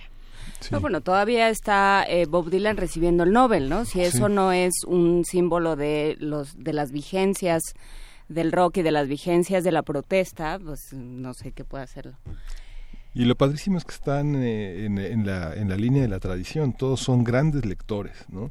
Me recuerdo Sí. una entrevista con Mike Jagger ahora a propósito del poema, eh, le, le pregunta a un agente de, de justamente de la revista Rolling Stone cuál es uno de sus mayores hallazgos y dice que, bueno, invirtió mucho dinero por tener un, una, una de las primeras ediciones de, los poemas de Shakespeare, de los sonetos, ¿no? Y lo muestra con mucho orgullo.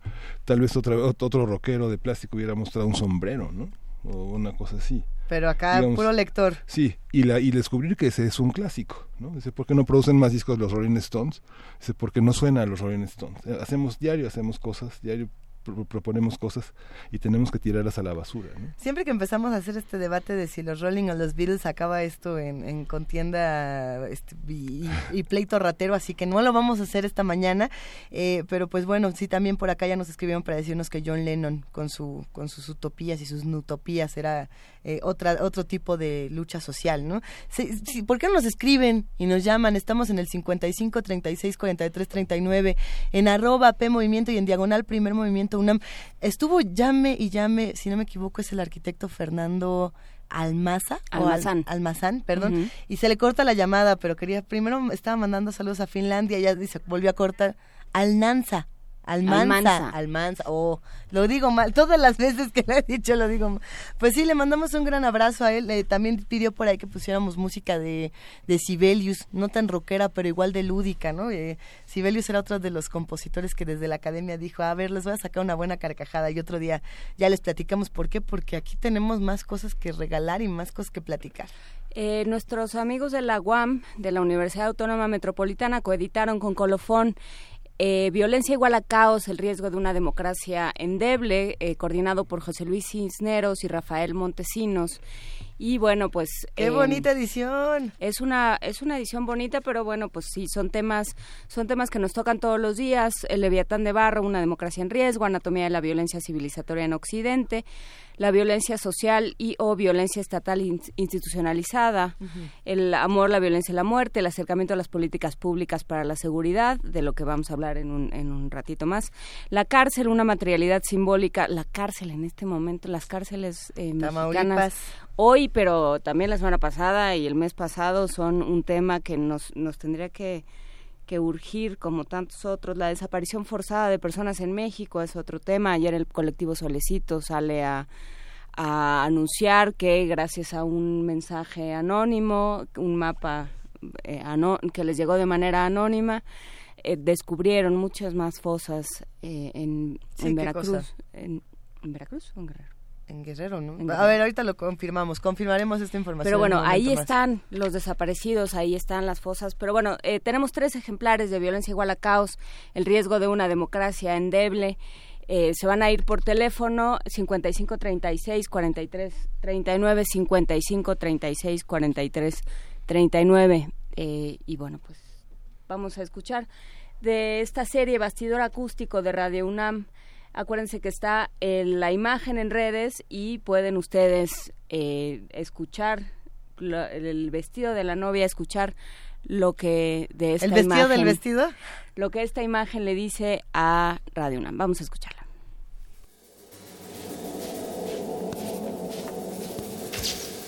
Bastidor acústico. Acústico. El vestido de la novia. Max Ernst. 1940.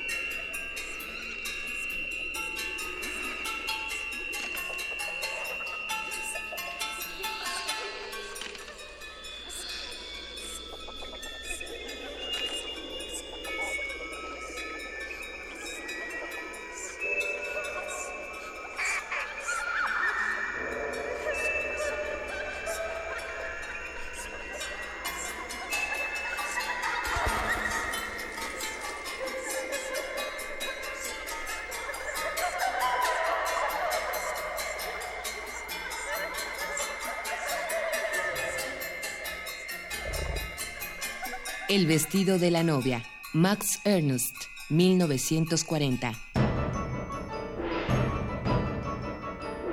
Max Ernst nació en Brühl, Alemania, donde su padre ejercía como profesor para sordomudos y era pintor vocacional.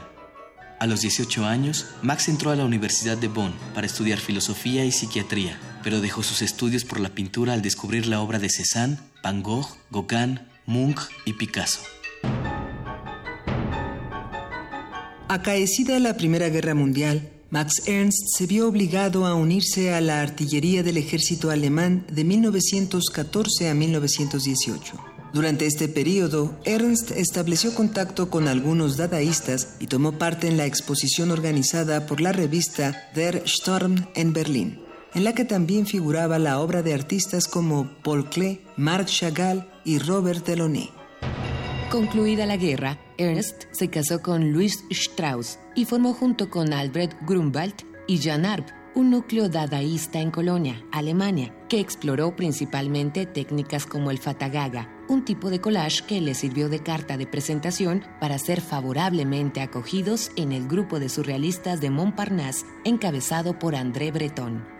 En París, Max Ernst practicó técnicas como la de calcomanía y creó algunas otras como el frottage, adoptado por el automatismo surrealista, que consiste en obtener las formas y texturas de objetos cubiertos por un papel sobre el que debe frotarse un lápiz, y el grattage o desgarramiento de pintura generalmente seca sobre el lienzo para producir relieves que más tarde también fue empleado por Miró.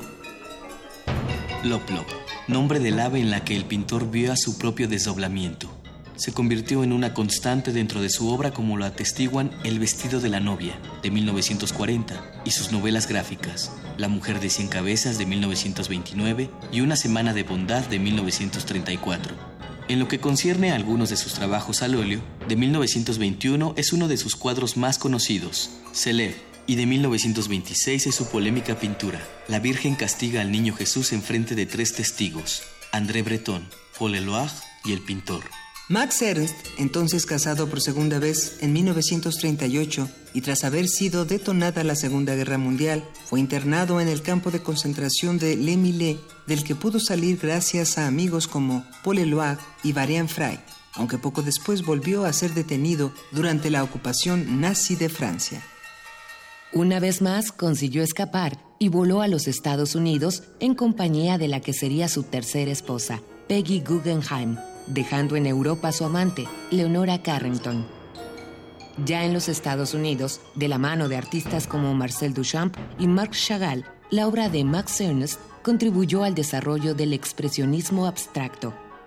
En 1946, Ernst volvió a casarse, esta vez con la pintora Dorothea Tannick, y de dos años más tarde data el tratado al que tituló Detrás de la pintura. Tras una época de relativo éxito económico, Ernst y Tanning se trasladaron a Francia en 1953. En 1966 sería una de sus últimas piezas, el ajedrez de cristal que lleva el título de Immortal.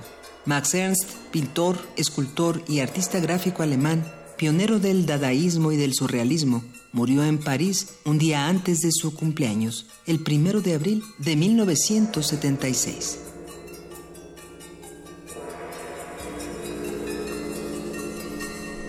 El vestido de la novia, Max Ernst, óleo sobre lienzo, 1940. Colección Peggy Guggenheim, Venecia, Italia.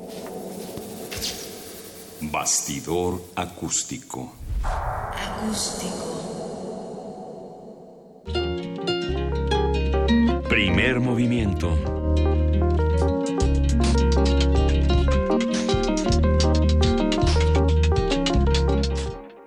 Y nos siguen escribiendo y nos siguen llamando al 55 36 43 39. Un abrazote para todos los que están haciendo comunidad con nosotros, para todos los que nos mandan comentarios y nos mandan muchísimas imágenes aquí a redes sociales. Sí, ya nos recuerdan desde el principio del programa que hoy, por supuesto, es este, este día en el que recordamos eh, a la libertad de expresión. Yo no sé si todos eh, la gozamos o no en este país. Ese es un tema muy complicado que vamos a tener que seguir discutiendo. Aquí donde sí la podemos ejercer Sí. es, es, todo un tema. desde 1951 se conmemora el Día Mundial de la Libertad de Expresión en busca de una sociedad más informada, más libre. Eh, ¿Qué espacios eh, ustedes conocen, ustedes nos recomiendan para que entre todos construyamos estos puentes, esta gran comunidad donde se ejerza la libertad de expresión?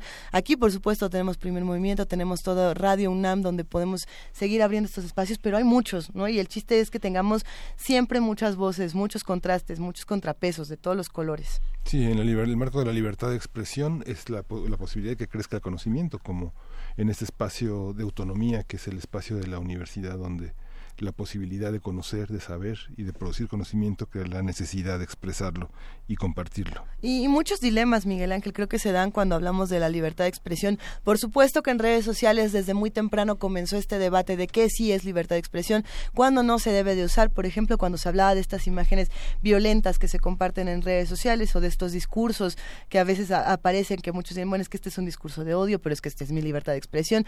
Eh, es todo un dilema que se tiene que seguir discutiendo y que afortunadamente tenemos la oportunidad de, precisamente de discutir. Y justamente uno de los uno de, la, uno de los aspectos muy importantes en la libertad de expresión es reconocer desde dónde está hablando uno. ¿no?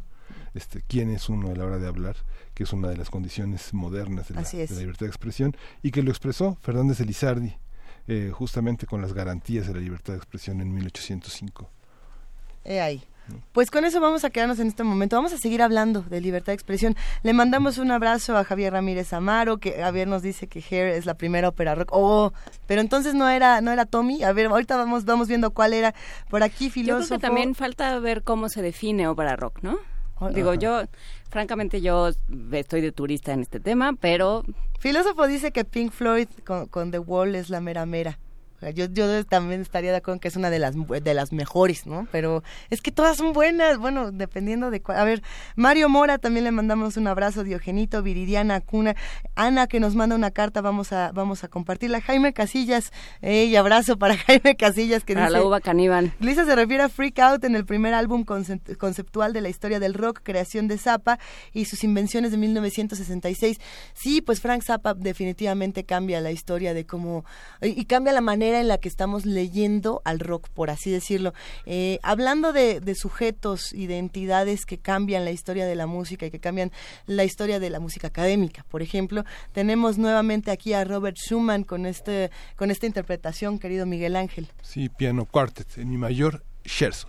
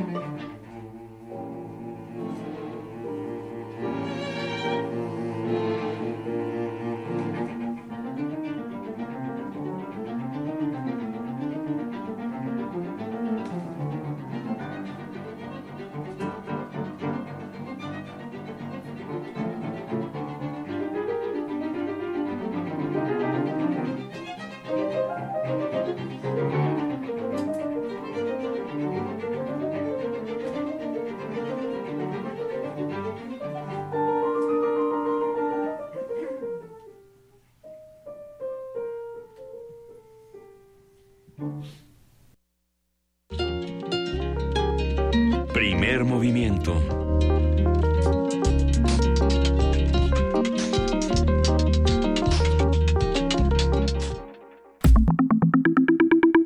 La mesa del día.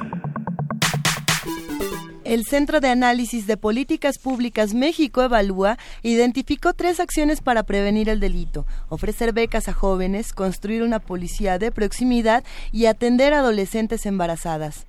Tras realizar dos estudios cualitativos de la implementación de 15 acciones preventivas en los municipios de Guadalajara y Nezahualcóyotl y una evaluación de impacto en Zapopan, México Evalúa señaló que estas acciones promisorias pueden disminuir la prevalencia de comportamientos de riesgo. Estas son algunas de las conclusiones tras la presentación de la serie de estudios Prevención del Delito en México, cómo se implementa, publicados con el apoyo de la Delegación de la Unión Europea. Los documentos señalan que se debe fortalecer las capacidades financieras y técnicas de los gobiernos locales, pero también advierten que los programas de prevención presentan problemas recurrentes y ofrecen recomendaciones para mejorarlos. A partir de las acciones que se han puesto en marcha para prevenir el delito y sus evaluaciones, vamos a conversar con Jonathan Furcifer, él es coordinador del Programa de Seguridad de México Evalúa, sobre los factores que inciden en la prevención del delito, su pertinencia y necesidad. Jonathan, bienvenido, ¿cómo estás? Hola, ¿qué tal? Muy buenos días, muchas gracias y un saludo muy cordial a todo su auditorio. No, nos encanta que nos acompañes esta mañana, mucho que discutir. Eh, ¿Cómo se previene el delito? Que es todo un tema que hemos discutido. Es todo un tema, es muy complicado. Son muchos Sí. factores los que influyen en que una persona pueda eh, en algún momento eh, hacer alguna acción antisocial, delictiva o eh, con fines este, distintos a los que uno pretendería en una sociedad ordenada. De tal manera que, bueno, la prevención del delito se puede pensar también como si fuera un cáncer, digamos como una enfermedad. Y de hecho la prevención parte de la medicina. Entonces, hay factores, por ejemplo, por, por poner un ejemplo, el cáncer de pulmón se puede prevenir quizá dejando de fumar, ¿no? O haciendo ejercicio, o teniendo una, una, una, una dieta sana. Y hay otros factores que previenen o protegen a un individuo que contraiga esta enfermedad. Por ejemplo, este, pues, no sé, em, dormir bien, estar eh, lejos del estrés, vivir en una zona con- sin contaminación, etcétera. Ujú. Pues lo mismo ocurre con, la, con, con los delitos, ¿no? Con, un- con, con la, que, eh, la acción que una persona pueda cometer un delito. Hay factores que inciden en que esta persona tome esa decisión y hay factores que lo protegen o lo, cam- o lo, o lo conllevan un camino humanitario y lejos de este problema. Eh, en ese sentido, de, eh, ¿cuáles fueron las premisas para, para elegir con qué, qué, qué acciones tomar? O sea, ¿cómo, ¿cómo fue el trabajo previo? Bueno, nosotros hicimos, previamente eh, a estos documentos, hicimos un estudio de gabinete en donde analizamos alrededor de 5.000 acciones que se implementaron en todo el país en 2014, de tal manera, de tal manera que las pudimos clasificar en diferentes grupos. Eh, van de todo, desde clases de baile, zumba, este, hip hop, eh, talleres artesanales, etcétera. Y de esta manera, bueno, pues nosotros fuimos a tocar las puertas a cada uno de los estados a partir de la colaboración que tenemos con la subsecretaría eh, de Prevención y Participación Ciudadana. Y bueno, uno de ellos fue Jalisco. Eh, la metodología pues tuvo que ver con identificar más o menos los polígonos donde se implementaba este subsidio, el PRONAPRED, que era el brazo operativo que financiaba estos programas. Y bueno, características metropolitanas de, de geografía también, a partir de una encuesta que elaboró el, el, el INEGI de eh, cohesión social, pues nosotros también pudimos identificar cierto tipo de patrones en estas áreas que nos permitieron hacer una muestra relativamente representativa de cómo es la, la, la, la problemática en cada uno de los estados del país. Y eh, lo que echaron a andar fueron becas, policía de proximidad y qué más. Pues vimos de todo, vimos programas en donde se querían recuperar espacios públicos, que fue una de las principales propuestas de este tipo de estrategias. Sí. Vimos otra que de hecho fue un, un- un- un taller para jóvenes en Jalisco, en donde eh, se les daba una cabina de radio para que ellos pudieran Sí. dar mensajes en- de prevención, este talleres para madres embarazadas o jóvenes este, con embarazos prematuros para que pudieran salir adelante eh, eh, y terminar sus estudios, por ejemplo. Y bueno, de todo, ¿no? También clases de baile, jardines de cultivo, policía de proximidad, entre otras. A ver, entonces, por lo que se escucha, lo que hace falta eh, son espacios donde la gente pueda, pueda convivir, espacios que, que promuevan que la gente establezca vínculos. completamente de acuerdo. ¿Qué es lo que está pasando? Este, hay, ah, ¿Cuál es la incidencia entre la falta de vínculos y la... O sea, ¿cómo, cómo, se, cómo se explica esta, esta correlación entre la falta de vínculos y, y, la, y el índice, la incidencia delictiva? Pues todo parte de una, una, una, una, hipótesis que es de las ventanas rotas, ¿no? que bueno, se puede interpretar de muchas maneras. Pero un poco la premisa es, bueno, si tienes un lugar descuidado, ¿no? grafiteado, con ventanas rotas, carros abandonados, pues esto genera, es una señal a las personas que viven ahí para, pues, no respetar la ley o, la, o, la, o el orden social de alguna manera, ¿no? Si el Estado no está recuperando estos espacios de una manera que pues sean atendibles, pues las personas tampoco van a tener los suficientes incentivos para respetarlo. De tal manera que, bueno, una forma de, de, de, permitir esa cohesión social, de reducir los índices delictivos, no es solamente pues pintar las paredes y poner nuevas ventanas y sacar la basura de la calle. Eso importa, por supuesto, pero debe de haber algo más, algo más que permita a las personas sobre todo empoderarse de tal manera que puedan apropiar estas, estas áreas, hacerlas suyas. Eh, yo creo que es, es muy importante sí limpiar, pintar, etcétera, pero si no hay mecanismos que permitan justamente vincular a la población, que se conozcan, que tengan eh, pues algún tipo de relación el uno con el otro, de tal manera que se fomente esta participación y esta apropiación de estos espacios. Hay, al principio de esta conversación decías, bueno, a ver, eh, vamos a pensar en el delito como este padecimiento, ¿no? como este cáncer.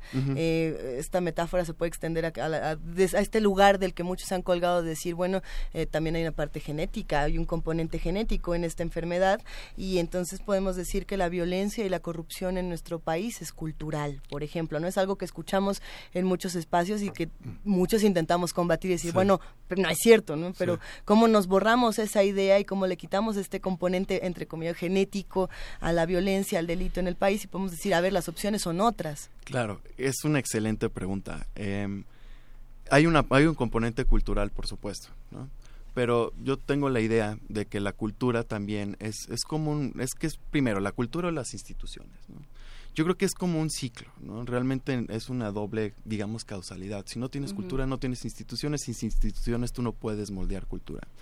Yo creo que el proceso en el que estamos en México, en muchos espacios del país, todavía requiere de construir instituciones fuertes que permitan ir poco a poco moldeando esa cultura, ese tipo de, digamos, eh, actividades ilícitas, delictivas o antisociales.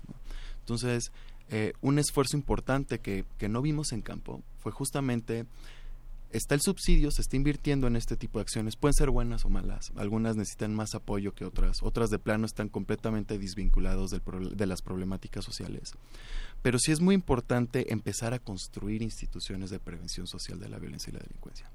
Es muy importante que tanto el gobierno federal, el gobierno estatal y los municipios empiecen a generar este tipo de agencias justamente que vinculen a la población, también se vinculen entre otras secretarías de Estado. Digo, como decíamos, hoy muchos factores, entonces la Secretaría de Educación, la Secretaría de Salud, Desarrollo Social, etcétera, tienen que coordinarse efectivamente para hacer programas en donde están especializados para brindárselo a las personas. Y sobre todo, a mí me, eh, cada vez que sale uno de estos funcionarios, uno de estos fiscales, a decir, es que hay un problema de valores, es que viene de las familias. me, me, dan ganas de, preguntarles exactamente de qué está usted hablando.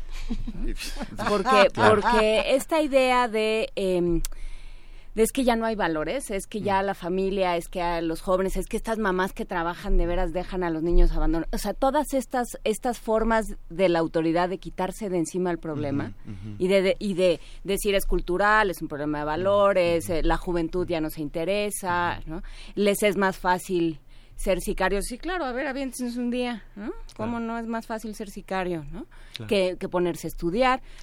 Cuando las instituciones son las que están fallando, y se tienen que replantear estos vínculos, ¿no? No solo con los espacios públicos, o sea, la apropiación no es solo de los espacios públicos, también es de mi delegado, de mi policía. ¿Y dónde están esas, esas instituciones y dónde están esas autoridades? ¿A quién están sirviendo?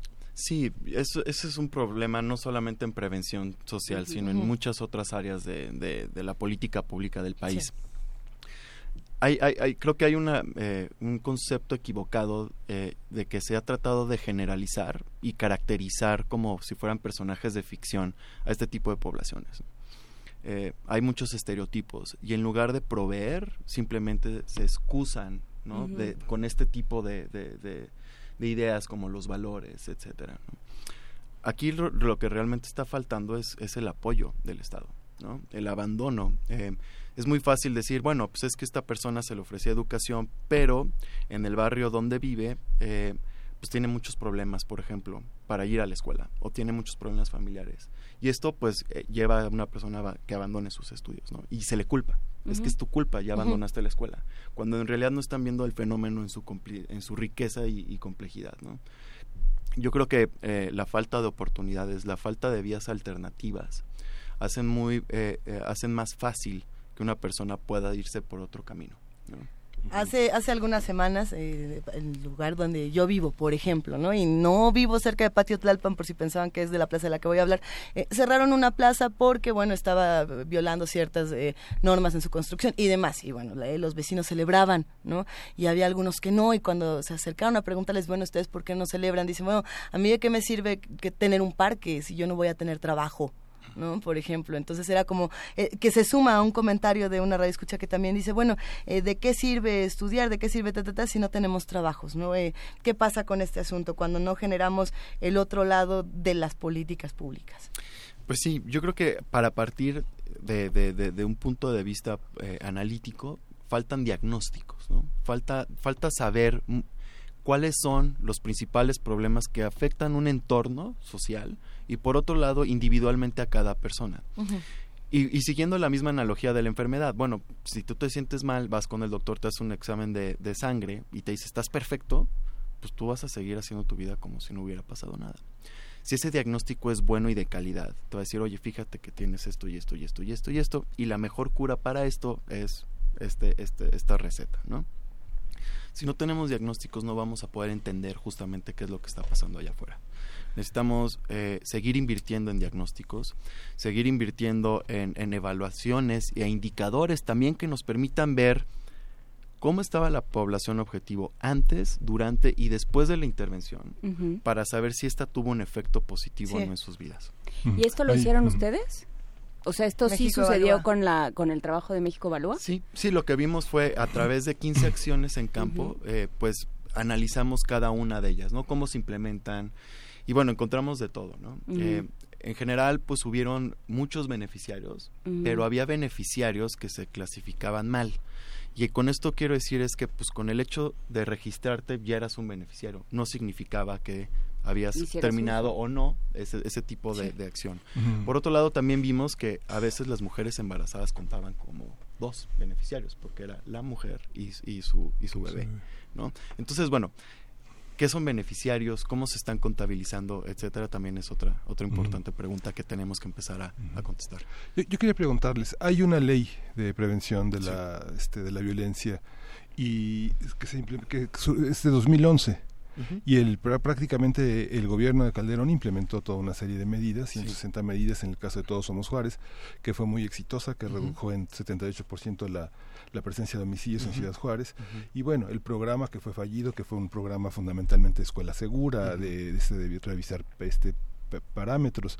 Ahora, la evaluación que ustedes hicieron, hay una evaluación que ustedes presentaron en 2016 eh, que critica una serie de medidas eh, del programa. ¿Cuáles son, digamos, en relación a esas tres medidas que presentan? No son muy transitorias. Muchos jóvenes eh, que terminan una licenciatura y que no encuentran empleo reciben becas, digamos, muchos de los programas de CONACIT ayudan a sobrevivir a, jóvenes estudiosos que una vez que terminan la beca siguen sin trabajo y siguen sin beca porque la del doctorado es mucho más difícil, ¿no? O las mujeres embarazadas, adolescentes embarazadas que cuando dejan de ser adolescentes y se vuelven adultas, eh, ¿qué, qué, perspectiva, qué indicadores eh, tienen para los hijos de esas mujeres? ¿Se volverán delincuentes? Eso, eso, es, eso es muy importante. Yo creo que gran parte de estas acciones que vimos, eh, de, digamos, el los papeles que nos tuvimos en todas las 5.000 acciones de ese año, pues nos dijeron muchas cosas y particularmente eso, ¿no? Muchas acciones no están, eh, la gran mayoría de las acciones no están vinculadas a un, proyecto de prevención social. Y la prevención se puede clasificar en tres tipos grandes de, grupos. La primaria, que son, o universal, que son todas las personas. La secundaria, que son personas que ya están, digamos, en, la cuerda floja. ¿no? Y la tercera, que son personas que ya cometieron algún delito y que incluso pueden estar eh, encarcelados o que acaban de salir de la cárcel. Si tenemos mil pesos para repartirlo entre muchas personas, pues hay que decidir a quiénes se les van a dar sí. esos mil pesos. A, la, a, todos, a los que más lo necesitan, en fin. ¿no? A lo mejor es muy difícil saber quién va a cometer un delito en el futuro o no. Eso es, eso es complicado. Pero si podemos identificar de antemano los que ya están en riesgo, a lo mejor esa inversión es mucho más nutritiva que una persona que a lo mejor nunca va a cometer un delito en su vida. Y yo creo que ahí lo que dices es muy importante, Miguel Ángel, porque solamente alrededor de un 10% de las acciones estuvieron canalizadas a la población más vulnerable. El uh -huh. resto era para todos por igual. ¿no? Uh -huh. Y por otro lado, programas que funcionan, que sabemos que funcionan, como las becas, el acompañamiento, eh, talleres incluso para dar mejores habilidades e incorporarse de una manera más exitosa al mercado laboral, casi no se usaron. ¿No? De tal manera que, bueno, igual está muy bien este, invertir en talleres de danza, en zumba, este, parcelas, sí. vamos, pero creo que en este momento hay que empezar a, a, a, a llevar a cabo acciones donde más se necesitan. Uh -huh. eh, Jonathan Furcifer, coordinador del programa de seguridad de México Evalúa, creo que eh, es una conversación que tenemos que tener porque, y, y, lo estábamos platicando hace, hace unas horas, el, el, vínculo entre los que evalúan, entre los que están poniendo la teoría, tratando de, de, llevar la teoría a la práctica y tratando de mostrarle a los tomadores de decisiones. Me gusta cómo infame. haces la pausa dramática. Es que es, es, que es horrible pensar en nuestros tomadores de decisiones. ¿no? sí.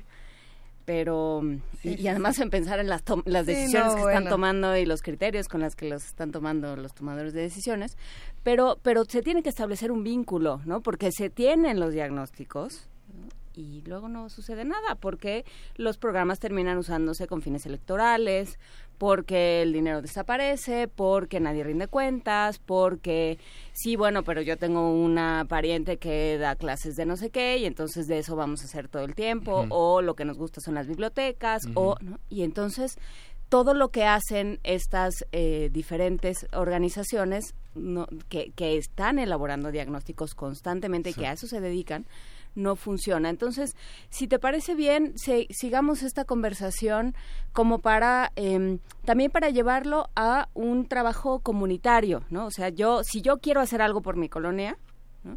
¿Qué, ¿Qué, puedo hacer? ¿no? Uh -huh, uh -huh. Eh, te, te, invitaría a que hiciéramos, a que lleváramos esta experiencia y estos conocimientos que ya tenemos a un terreno más, más de todos nosotros. Perfecto, con mucho gusto. Pues hagámoslo pronto. Muchas gracias. Muchísimas gracias. Un verdadero placer, Jonathan. Seguimos no, muchísimas acá. gracias a ustedes por el espacio y pues un saludo también muy cordial a todos ustedes. Y, y para cerrar, para cerrar, para cerrar, ¿puedes Dime. compartir por favor las redes de México Evalúa sí, para que estemos todos al tanto? Todos nuestros documentos que hemos publicado en estos últimos años pueden encontrarlos en www.mexicoevalúa.org, seguirnos en Twitter en arroba mexevalúa y en Facebook también en México Evalúa. Ahí encontrarán todo lo que necesitan. Un placer, Jonathan gracias. Gracias. Muchas gracias. gracias. Primer movimiento.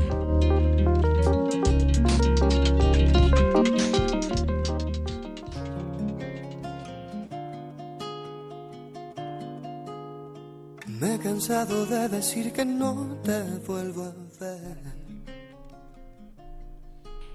Edgar Oceransky está en la línea para hacernos una invitación y para regalarnos boletos. ¿Cómo estás, Edgar? Buenos días están ustedes? Buenos días. Muy bien, muchas gracias.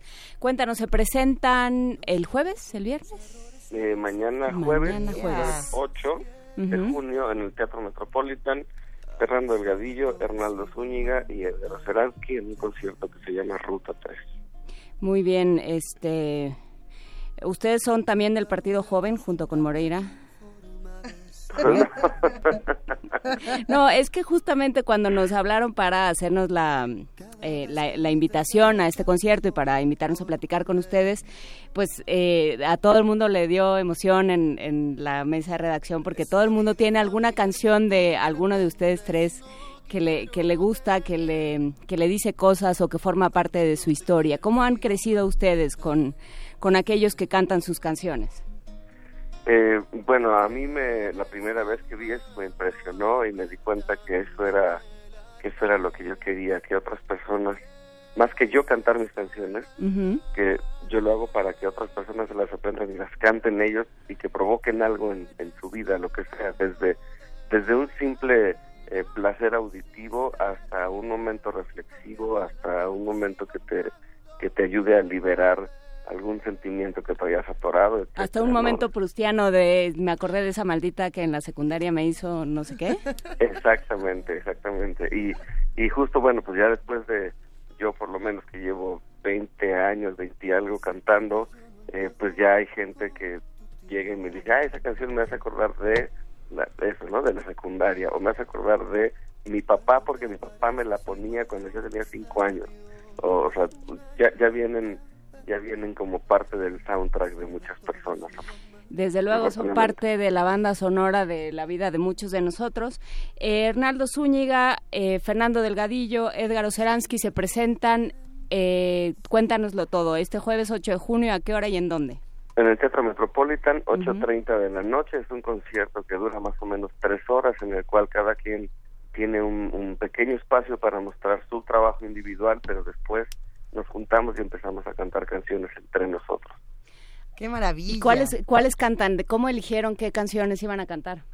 Pues hay de todo, mira, como tenemos un espacio más o menos como de 30, 35 minutos cada quien en solitario, decidimos poner como las canciones que creemos son más emblemáticas de nuestra carrera. ¿O sea, es un concierto de hits? Más o menos. Pero ya después al final, cuando nos sentamos con la pura guitarra, porque traemos una banda que nos acompaña con el resto de las canciones, pero al final sacamos nada más la guitarra y eso sí lo vamos decidiendo en el momento, ¿no? Es como una ronda así de bohemia en una casa y, y eso pues depende ya del, del ánimo del espectador y de nosotros. O sea, les pueden gritar, cántala de... Y entonces eso se va a tomar en cuenta. Eh, a veces sí, a veces a veces no, ¿eh? A veces más bien nos queremos cantar canciones entre nosotros, pero nosotros normalmente sí escuchamos algunas de las, o sea, no, no es el momento de las complacencias, eso, eso que quede claro, es el momento Oh. de la bohemia. Y entonces, a veces oímos canciones que nos dicen, ah, bueno, pues es una muy buena sugerencia, o estamos pensando en cómo hilar una historia con la canción que cantó el anterior Mm. y así vamos como tejiendo algo que, que lo que hace es que se vuelve única la noche porque nunca son iguales, ¿no? Ah, pues está, está muy bien. Se el Teatro mucho. Metropolitan, jueves 8 de junio. Tenemos eh, boletos, Vania Nuche, que vamos a regalar, cinco pases dobles que vamos a regalar por teléfono. Llame al 5536-4339 y cuéntele a Miguel Verde, nuestro, nuestra nueva adquisición, nuestro novato del año. Eh, cuéntele cuál fue la canción de Hernaldo Zúñiga, de Edgar Oceransky o de Fernando Delgadillo. Que le cambió la vida. Que le cambió la vida, que le recuerda a esa persona que le cantaba a usted a alguien más, ya sea su hijo, su querer, su, Pues su peor es nada o lo que sea. muchas gracias, Edgar. No, hombre, gracias a ustedes por el tiempo, por el espacio y los espero este próximo jueves. Eso, allá ¿Cómo nos cuál vemos. vas a cantar? Antójanos algo, ¿no? No, se las va a quemar. Bueno, a ver. Una. ¿Cómo? Cántanos una. Eh, claro, puede ser. Una de las que vamos a cantar, por ejemplo, eh, Juro que no vuelvo a hablar del tema, porque aunque no quiera todo termino. Cada quien mañana se dará la vuelta hacia su destino sin decir adiós. Juro que no vuelves a escuchar mi voz. No importa que estalle todo en mi interior, aunque yo no entienda ya esta situación. Esta historia acaba porque nunca comenzó. Venga, bravo. Muchísimas gracias. Este jueves 8 de junio, Teatro Metropolitan, hablen al 55 36 43 39 y muchísimas gracias Edgar Oceransky Gracias por este este momento para que no digan que en este programa no hay de todo. Gracias Edgar Eso. Oceransky, un abrazo. Hasta pronto. Nosotros nos despedimos y nos escuchamos mañana de 7 a 10 de la mañana. Un gusto compartir como siempre con Juana Inés de ESA, con Miguel Ángel Quemain y con todo el equipo que hace Primer Movimiento. Muchas gracias. Esto fue Primer Movimiento. El mundo desde la universidad. más se inflama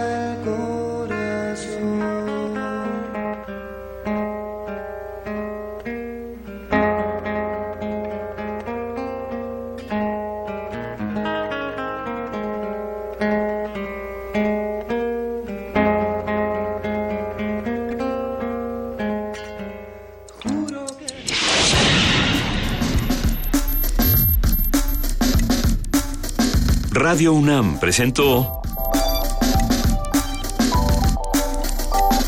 Primer Movimiento. El mundo desde la universidad.